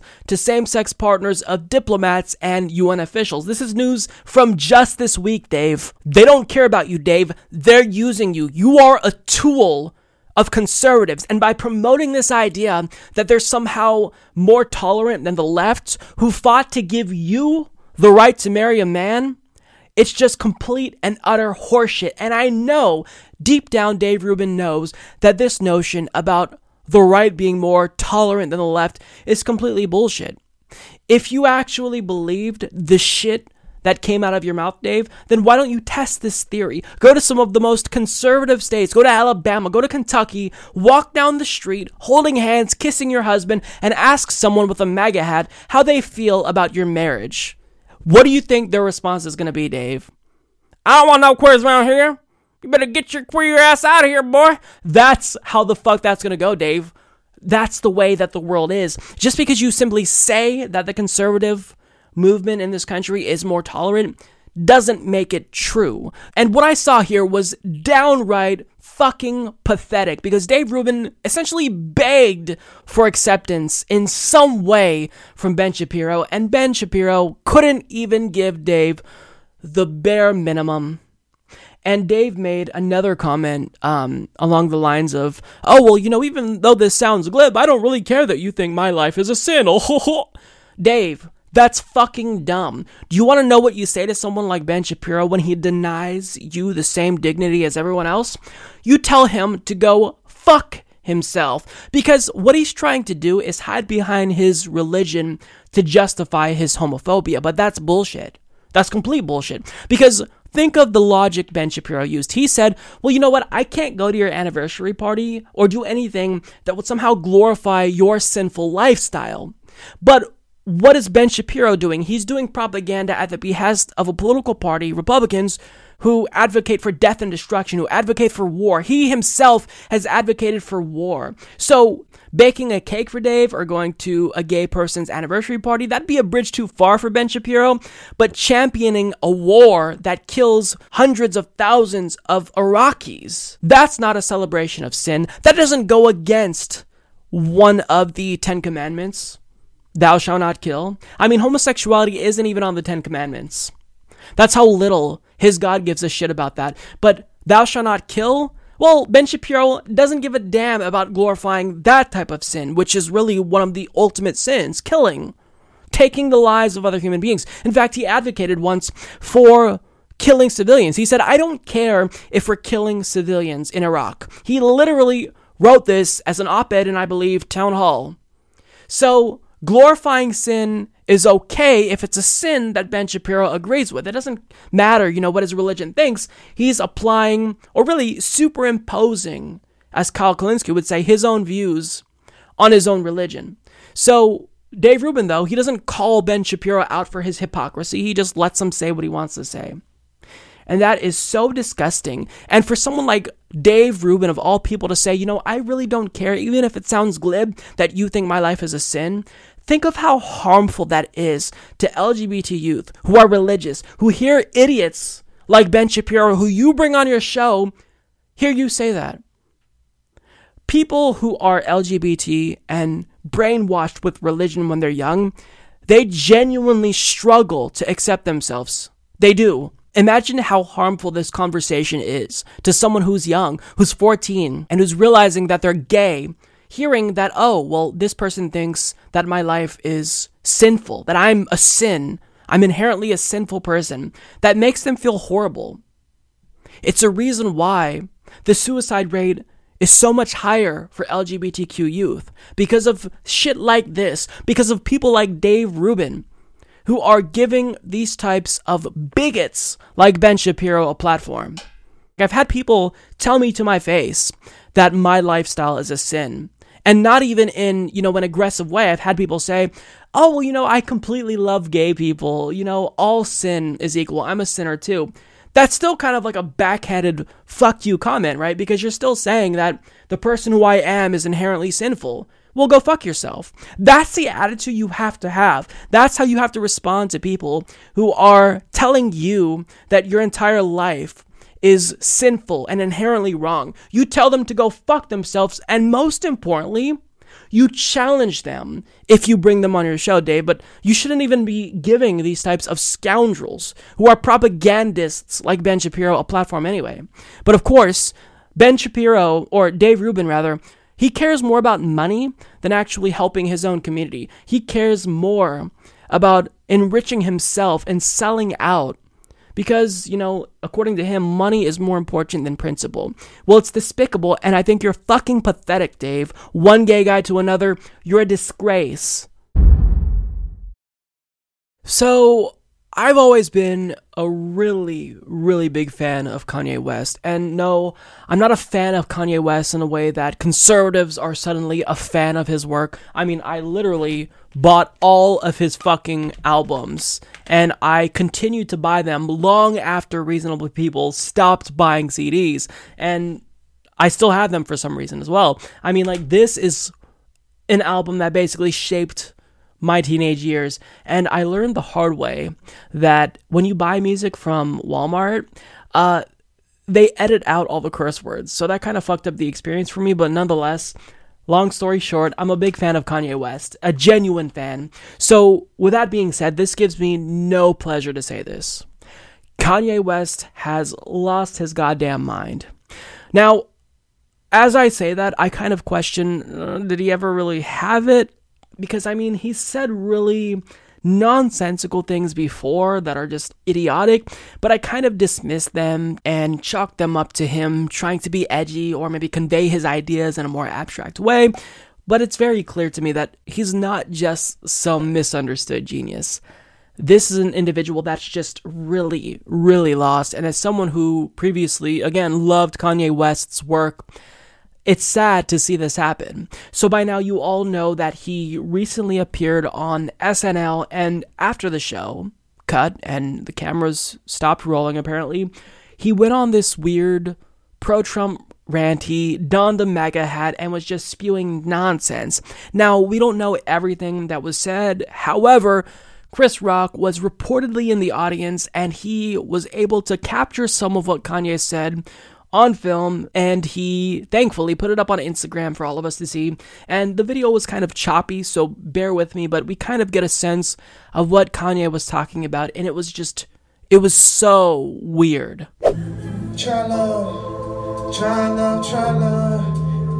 You see, they laughing at me. You heard them, they scream at me. They bully me. They bullied me backstage. They said, don't go out there with that hat on. They bullied me backstage. They bully me. And then they say, I'm in a sunken place. You want to see the sunken place? Okay, I'm going to listen to y'all now. Or I'm going to put my Superman cape on. Because this means you can't tell me what to do. Follow your heart and stop following your mind. That's how we're controlled. That's how we're programmed. If you want the world to move forward, try love. Thank y'all for giving me this platform. I know some of y'all don't agree, but y'all be going at that man neck a lot, and I don't think it's actually that helpful. I think the universe has balance. 90% of news are liberal. 90% of TV LA, New York writers, rappers, musicians. So it's easy to make it seem like it's so, so, so one sided. And uh, I felt kind of free. I thought this country said I could be me. I love me too. I wanna cry right now black man in America. Supposed to keep what you feel inside right now. And the liberals, blacks weren't always Democrats. You know, it's like a plan they did uh, to take the fathers out of the home and promote welfare. Does anybody know about that? That's a Democratic plan. And so many times I talk to like a white person about this and they say, how could you like Trump? He's racist. Well, uh, if I was concerned about racism, I would have moved out of America a long time ago. We don't just make our decisions. And that is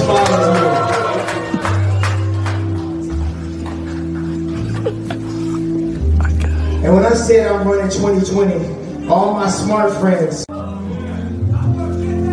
now you got a situation where we need to have a dialogue and not a diatribe. What you just said is one of the most insanely idiotic things I have ever heard. At no point in your rambling, incoherent response were you even close to anything that could be considered a rational thought. Everyone in this room is now dumber for having listened to it. So that was pretty difficult to understand what he was saying, but I do have the transcript. Um, he made up this really weird, weird, insane conspiracy theory about Democrats, and I'm obviously not an individual who is inclined to defend Democrats, but here I have no choice. So he said, the blacks want always Democrats. You know, it's like the plan they did to take fathers out the home and put them on welfare. Does anybody know about that? That's a Democrat plan. Kanye, what the fuck are you talking about? All you have to do to dismiss this conspiracy theory is kind of think through it logically for a few seconds. What incentive would Democrats have for this? It's an insane conspiracy theory that makes absolutely no sense. And think about this he said crazy things before in his music that we all just kind of, you know, explained away and dismissed. Like in, what, what's the name of it? I have the CDs here. Oh, this is all fucked up. It's hard to see. Okay, so in the song Heard 'Em Say with Adam Levine, remember that song? He had this line that was kind of peculiar that he didn't quite explain. And I know the government administered AIDS. So did the government like create AIDS in a laboratory? See, this is what happens when you allow people to spew bullshit for so long and let them go unchecked. Uh, it gets to a point where, you know, it just kind of boils over and they reach a level of insanity that just is mind boggling. And, you know, after he appeared on SNL he also tweeted out an image of him with a MAGA hat. So this is just, it's sad, right? As a Kanye fan, um, it's really sad because this is an individual who I really respected, and to see him fall, not just because I disagree with him politically, but I mean, he's saying very nonsensical things. He is supporting Trump when he spoke out against Bush. He famously said during his coverage of Hurricane Katrina, or during coverage of Hurricane Katrina, rather, that George Bush doesn't care about black people. Kanye, how does Trump care about black people? What is he doing to help black people? Explain that, Kanye. What policies has he has he specifically signed into law that help members of marginalized communities? He's doing everything that benefits the rich because he's rich. And maybe you like that Kanye because you're rich, but just because you're rich and you like Donald Trump doesn't mean that everyone else is doing okay because the rich is doing really well under Donald Trump. We're all hurting. Normal Americans are hurting, Kanye, and you're not talking to them. You're living in your ivory tower with your millions of dollars, eating caviar and doing whatever bullshit rich people do, um, smelling their own farts maybe. And you don't have to deal with the real world consequences that result from the Republican Party's policy. You don't have to deal with that. You don't. You're not seeing the de- devastation and destruction from the wars and the U.S. empire that Trump is expanding and all the people that he's killing in the Middle East and North Africa. But out of sight, out of mind. Ignorance is bliss. If you don't know about that, you could just, you know, cheerlead Donald Trump because I guess he knew Donald Trump beforehand and they were friends. it's just sad. You know, Kanye is a really big idiot, and now I can't even enjoy his music, not because I disagree with him politically, uh, but because whatever he's saying, I can't explain away some of the more abstract, vague, and amorphous lyrics by just saying, oh, that Kanye, he's so kooky.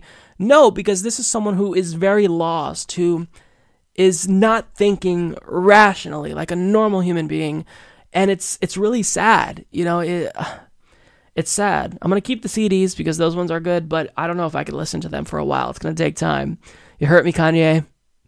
you really hurt me with this fucking bullshit and uh, just the, the, the constant bombardment of stupidity that his fans have been hit with. I mean, Jesus, get it together, dude. Get your shit together. Hello, everyone. I'm here with Ron Placone, and you all know him from The Jimmy Dore Show, as well as Get Your News On with Ron. He's a stand up comedian that tours the country, and today he's going to tell us about municipal broadband. Ron, welcome back to the show. Thanks. Thanks, Mike. Thanks for having me back, man. Always good to see you. Always good to spend time with you. And uh, yeah, I kind of, you know, we did a segment on this before where we talked about municipal broadband and we talked about net neutrality. And after we did it, you know, I, I told you this off mic, but I but I want everyone to know. Um, I got a pretty decent amount of emails from uh, Humanist Report viewers saying we saw this segment. You said that you're trying to get it in your community. You're doing things to try to get there. Uh, what can we do to get it in ours? I mentioned on the last video we did that hey, if you want my transcript, what I said at my city hall, I'll send it to you. I told people if you want to say howdy, howdy at the end, like I did, please do. I'd be flattered and honored if you did, but you don't have to. Um, and people asked for it, and, and that was really cool. Um, so, so you know, I, am hoping a lot of Humanist Report folks really want to hear about this stuff, and uh, so I really wanted to give an update. So, um, first thing on my channel, just youtube.com/slash Ron Placone, where I do get your news on with Ron uh, I started a playlist that's just Muni Internet Net Neutrality. That's the name of the playlist. Very, and if you go there, you're going to get pretty much everything I've done uh, related to this issue. All the news stories I've done related to it, covering uh, the net neutrality bill here in California. Yeah, and Ron, let me just say myself, um, as someone who follows this issue very closely and knowing that my viewers are very engaged with this, you've had some fantastic interviews. Ron has actually had um, State Senator Scott Wiener on his show and interviewed him. Phenomenal content if you are interested in net neutrality. So carry on. I just had to cut in and give my own two cents because you, you've been killing it lately. Thank you. I, I appreciate that a lot. And and yeah, Scott Wiener did the show and and you know, to his credit, he's somebody who I don't agree with on everything. Um, and I I was a little surprised he was willing to do the show, but we made it very clear uh, to his people look, we really want to talk about net neutrality. Uh, we want to talk about net neutrality. We want to talk about net neutrality. Um, so he was willing to come on to talk about the bill shortly before uh, crunch time. And um, yeah, he was. It was a good conversation uh, around the issues and kind of difficulty that it faces now because uh, everybody is suing, uh, and by everybody I mean the you know big cable and the Department of Justice they they wasted no time, Mike. I don't yeah. I don't know. I mean, I know you were following it in real time too. It was uh, for anyone not. It was on Sunday, uh, which that was the thirtieth. Yeah, Sunday. This past Sunday was uh, September 30th mm-hmm. um, and they Governor Jerry Brown here in California signed the net neutrality bill. One of the, I guess maybe it was among the last things he got to, but he signed the bill, went into law, and an hour later, Department of Justice suing. They didn't even wait, Mike, on a Sunday. Yeah on the they day of our Lord. Come on, man. They pounced. they were ready. they were ready, and we knew that was going to happen. It's not like that was a surprise, but I was like, man, they couldn't even wait till Monday. They couldn't give us one night of celebration. Come yeah. on. Yeah. But um, so so yeah. I anyway, I, I made that playlist available uh, for anyone who thinks that they would benefit from uh, that content, please do check it out. I, I, wanted to make it as easily accessible for people as possible. So, what I've done since I've last been here um, I've been looking into an organization called the Institute for Local Self Reliance. Uh, they have another uh, website. Their, their website is just uh, ilsr.org. And then they have another website connected to that called muninetworks.org, which is kind of exactly what it sounds like. It keeps track of all the municipal broadband efforts going on nationwide. Um, one of the people in charge of that effort is a, a, gentleman by the name of Christopher Mitchell. He's based in Minneapolis, Minnesota and I had him on the show. Uh, so let's back up a little bit. They were offering this service where if you you had to your city had to apply and what you could do is your city could apply and then they would come to your city and they would do an assessment for municipal broadband there's different ways to do municipal broadband one is fiber to the home where you kind of have dark fiber going into residences like where i live where you live whatever that's the most costly way to do it. Um, another way is kind of mass wireless networks via something what's referred to as a mesh network and kind of just having those throughout the city in residential areas. That's another way to do it. Uh, and then another way is kind of just a hybrid model. And what they do is they assess the mileage, they look at what type of budget the city has, what you know I, guess what you can expect from residents because now your internet bill isn't going to be handed over to comcast. You're going to pay your internet bill to your city the same way you pay for your garbage or whatever else. Um, so they come and they do that assessment for you um, at a at a relatively reasonable price. So they were doing this promotion where they were offering a discount. Now i contacted my city pasadena california. Uh, another thing that kind of thickens the plot here the woman uh, whose first name is Lori, who's in charge of uh, those decisions. I, she's like a telecom type director in the city. I, am not off top of my head. I don't I don't know her official title, but that's essentially what she does. Um, she has been on Chris Mitchell's, the guy who's in charge of the Institute of Local Self Reliance. She's been on his podcast talking about all the potential Pasadena has for municipal broadband. So I'm thinking, Mike, that I just I'm matchmaker Magoo over yeah. here. I'm gonna reach out to Lori. Lori's gonna be like, no shit, Chris is doing that. That's awesome. Pasadena, the application's in the mail. Thank you, Ron. Because it doesn't cost anything to apply. It Doesn't cost a dime. If you get approved, then you know there's a fee involved there for their time and it's by mileage. But it costs nothing to apply. I'm like, yeah, what a man, I'm, I'm making connections. So I email her and I'm all excited. And she just emails me back and she's like, nope, no thanks. And I was just like, what? You were on the podcast talking about. I just listened to a podcast where you're talking about we have so much potential and maybe someday we'll look into residential. And then you're just like, nope, nope, not doing it. And I'm like, why? No reasoning whatsoever. You got no. Nothing? I mean, and I didn't follow up. I, I didn't ask because the deadline was. I mean, it was pretty close to the deadline at this point, but I didn't know why.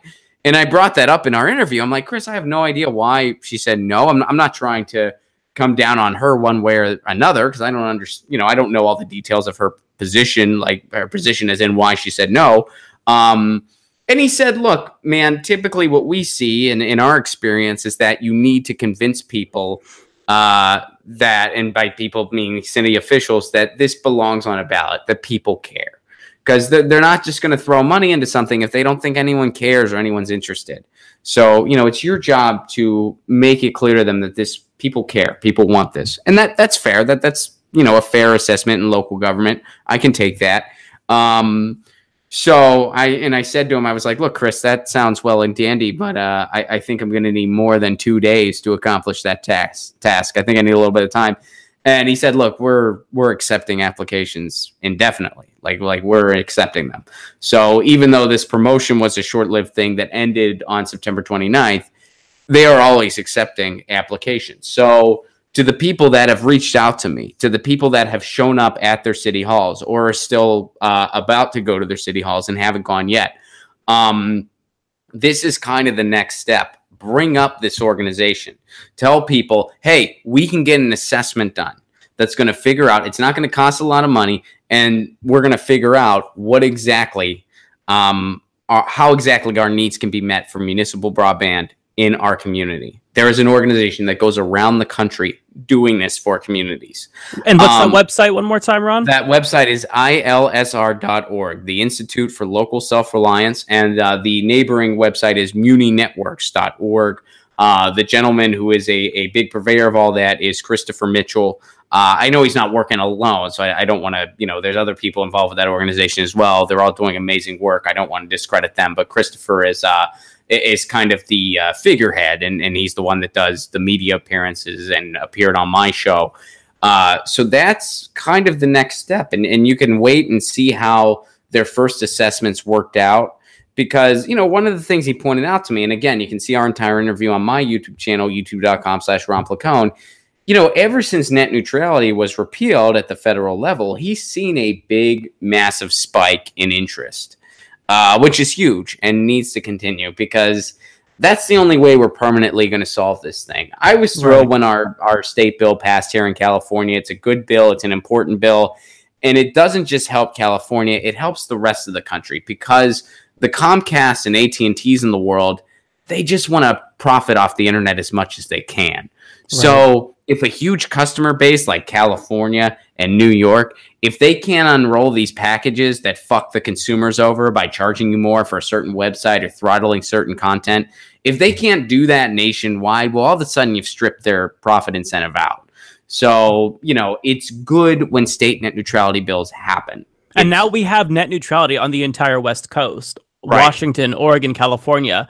Uh, now that you're here, though, I do want to pick your brain because something you said um, that Mitchell told you was that the way to kind of get public officials in your city interested in this is to demonstrate to them that the people are interested. So, what can you do to convey to them that there is interest and a desire for municipal broadband. I mean, do you knock on doors and collect signatures? What do you think can be done? Because you're in this process currently. Yeah. So what would be your advice there? How do we show them that we want this? Well, um, I think there are a number of ways to do that. Certainly, what you brought up, just going door to door and knocking on doors, that's one. Uh, my personal opinion would be wait until you've gone a little further. Don't start there because you know you might face a situation where you have to really fight to get it on a ballot and that's when you got to start knocking on doors. Or you might have a supportive city council and mayor that says yeah this is really important. We want to help you sell this to the public in which case you might not need to knock on doors but you might be more involved uh, on getting it on a ballot and on kind of being a communication vessel between local government and other citizens. Um, I would say out the gate to just kind of bring it to your city's attention would be to show up to a city hall with as much behind you as possible. Uh, you know, what I did is uh, we announced it on the Jimmy Dore show. So we showed up with a lot of people. Jimmy showed up too, um, and we and we just had as many people as who were willing to go up there, speak about municipal broadband our local government was like, "What the hell's going on?" So, so they put it on a city agenda, which is a slow process. It took a couple months before they finally gave a hearing on the agenda. We went to the hearing, and uh, you know, I, I'll I'll just cover this briefly because we did talk about this more in depthly last time. But at the hearing that we had in my community in Pasadena, California, they said uh, we can't do this because we can't afford it. But all they did was they looked at what Beverly Hills was doing. Beverly Hills, California is doing fiber to the home because it's Beverly Hills. They Right. can afford it. It's where all the movie stars live. So they're doing fiber to the home.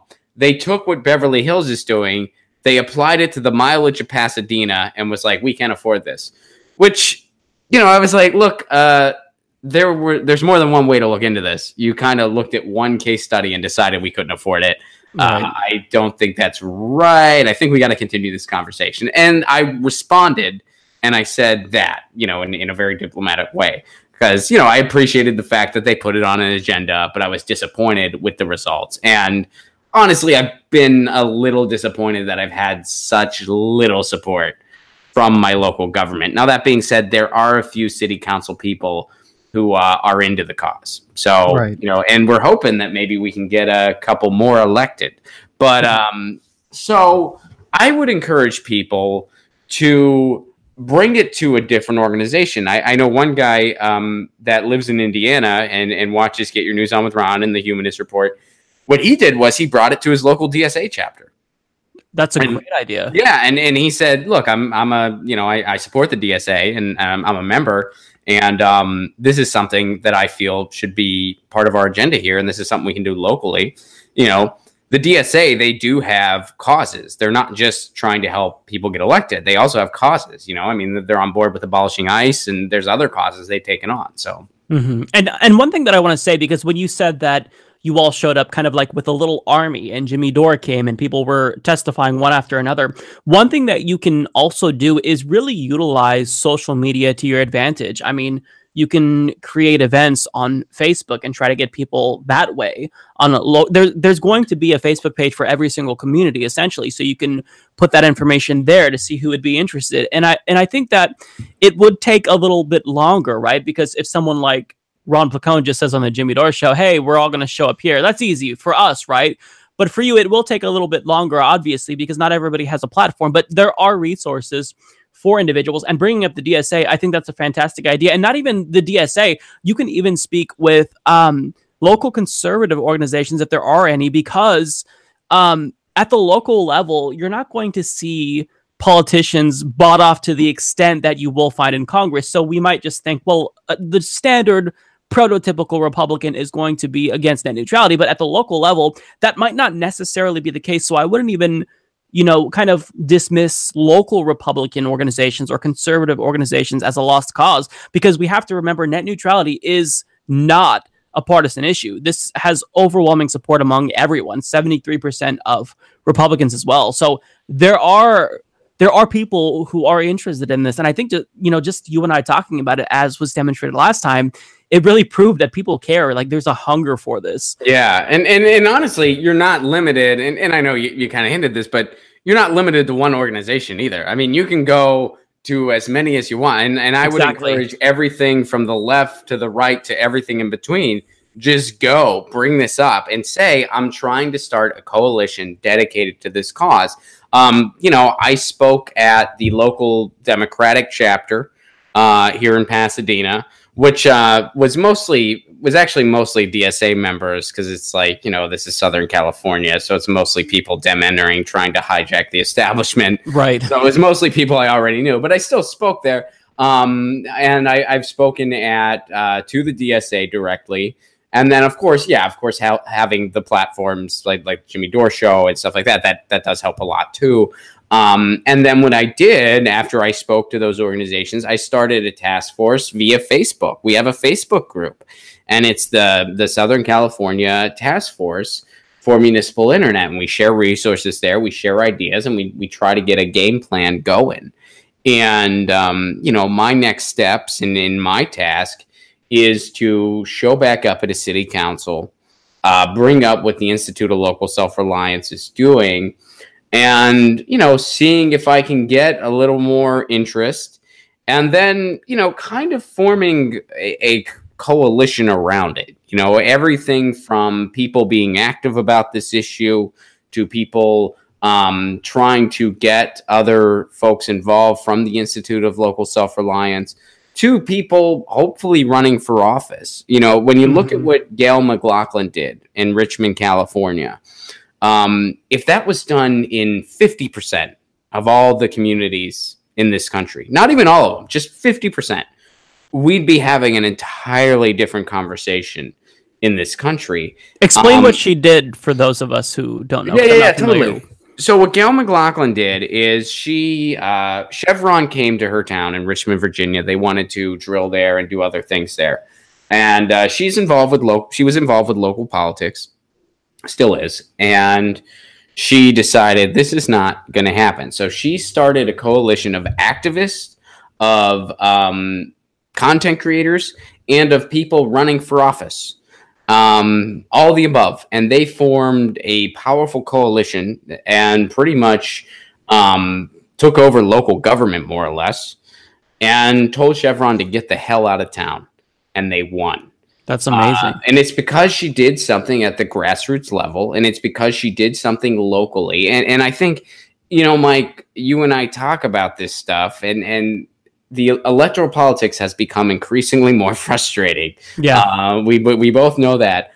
Uh, but acting locally and having cause-based movements and having, um, you know, those types of efforts uh, even just looking at what Bernie Sanders is doing, getting behind the workers at Amazon, getting behind the workers at Disney.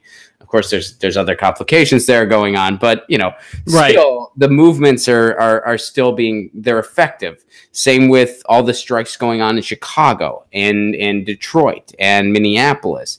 Um, this is kind of the types of actions that we need, and you know, for me, municipal internet is just an issue very near and dear to my heart because as a content creator it affects me a whole hell of a lot and the change that we're talking about change through activism and action if we don't have a good communication vessel i.e a free and open internet uh, we're screwed You know? Absolutely, and not just the world we content live in creators. now. Yeah, everyone would be screwed in that situation. screwed. Yeah, that's what I'm saying. Like I said, my task force, we use Facebook for it. Yeah. Um, that's just the world we live in. I know the first time, you know, post Great Depression, they didn't have the internet and labor still had a strong movement, but, you know, the technology's here now. It's not going away. So, Right.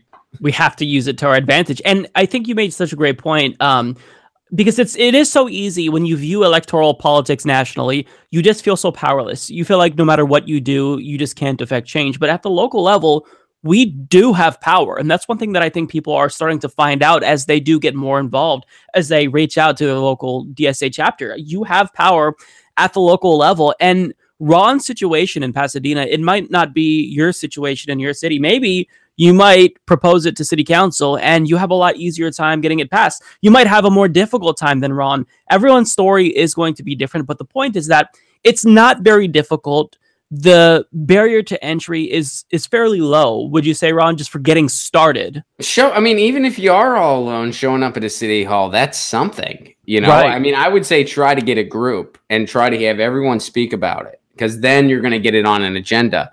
But, um, you know, maybe you're just flying solo. That's okay because there might be some other people at that meeting that hear about it and they're like, oh shit, that might, there might be someone in the local media that hears about it and they're like, wow, why aren't we talking about this? This is a way to solve net neutrality permanently. I want to write an article about this. You know, you never know who's going to be around and Right. you never know which members of which groups um, might have some say or might have some valuable information or tools. You might you might randomly meet somebody that says, "Man, I actually was involved in an effort in Tacoma, Washington, in the in the late '90s." Uh, Like, like who knows? And I, I say that because Tacoma, Washington, has actually had uh, a municipal broadband effort since 1996, which I actually didn't learn until recently. Hmm. Yeah.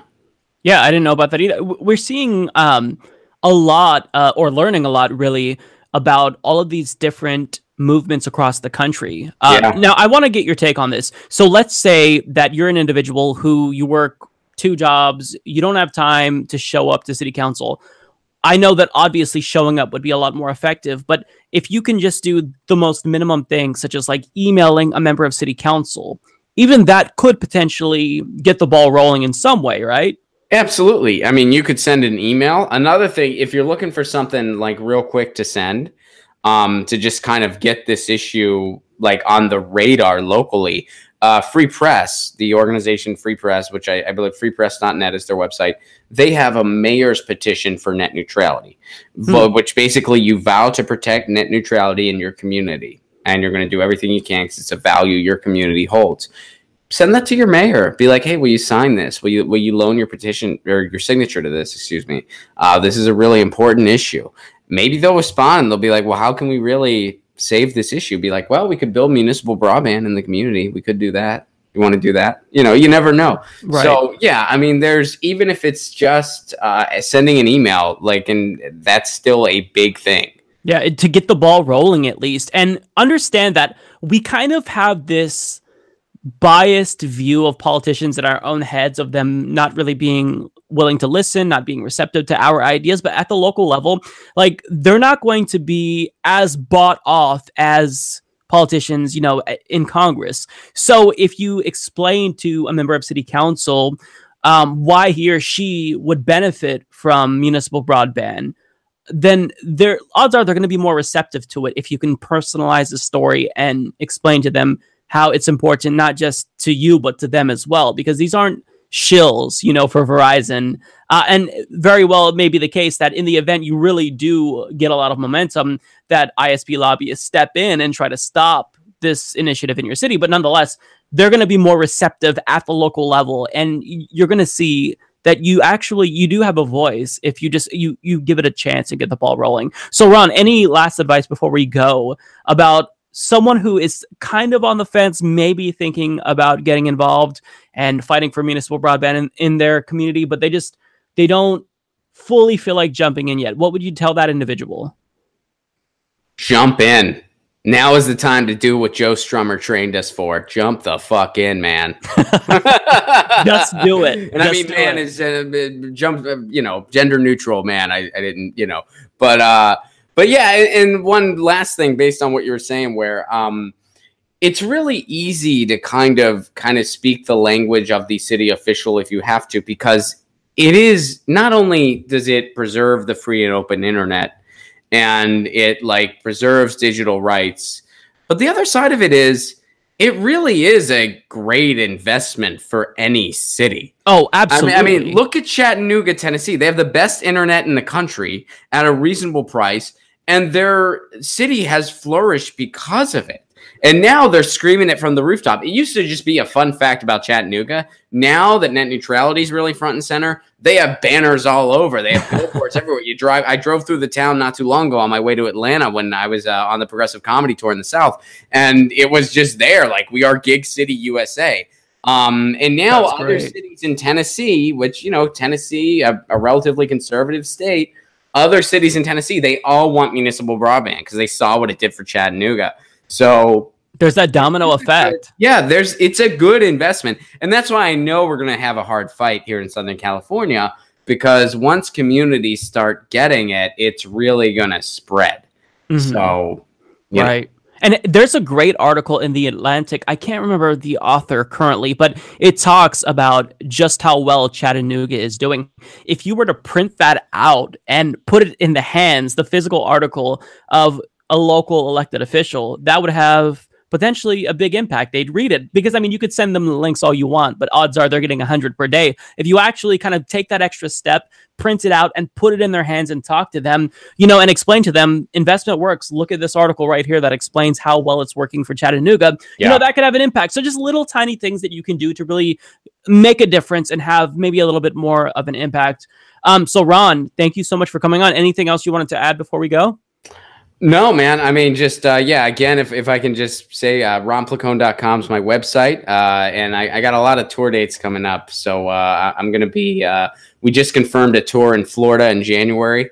So if there's any Florida awesome. viewers, we're coming at you. Southern Cal, or excuse me, Northern California. I'll see you in November. Uh, Austin, Texas. I'll see you in November. Pittsburgh, Pennsylvania. I'll see you in November. Uh, and ronplacone.com for all my tour dates. And again, uh, if you're interested in that playlist on my YouTube channel, youtube.com slash ronplacone, uh, Um, you can go to that playlist, see all of the resources more in depth of what we just talked about here. It's just a Muni Network net neutrality playlist, and it's on my YouTube channel. And of course, Get Your News On with Ron goes on every Monday through Thursday at 10 a.m. Pacific Standard Time, 1 p.m. Eastern. And uh, you can catch me over on the Jimmy Dore Show once Jimmy gets back from Italy. All right. Well, thanks so much, Ron. It's been extremely helpful. This is what really I think we need right now because a lot of people are feeling discouraged, especially with the lawsuit from the Justice Department. But take action. You have power. You know, you're not powerless in this situation, and you really can make a difference and potentially get the ball rolling for other cities across the country as well. Well, that's all that I've got for you guys today. Special thanks to my guest, Ron Placone. I want to thank you all if you've made it this far in the episode. And as usual, before I leave, I can't not thank all of our PayPal members and Patreon contributors who helped the show to survive and also thrive because we couldn't do this without you. So thank you all so much. If you'd like to support the program, you can visit humanistreport.com slash support, or you can check out patreon.com forward slash humanist report. I'm Mike Figueredo. I'll see you all next week. Take care.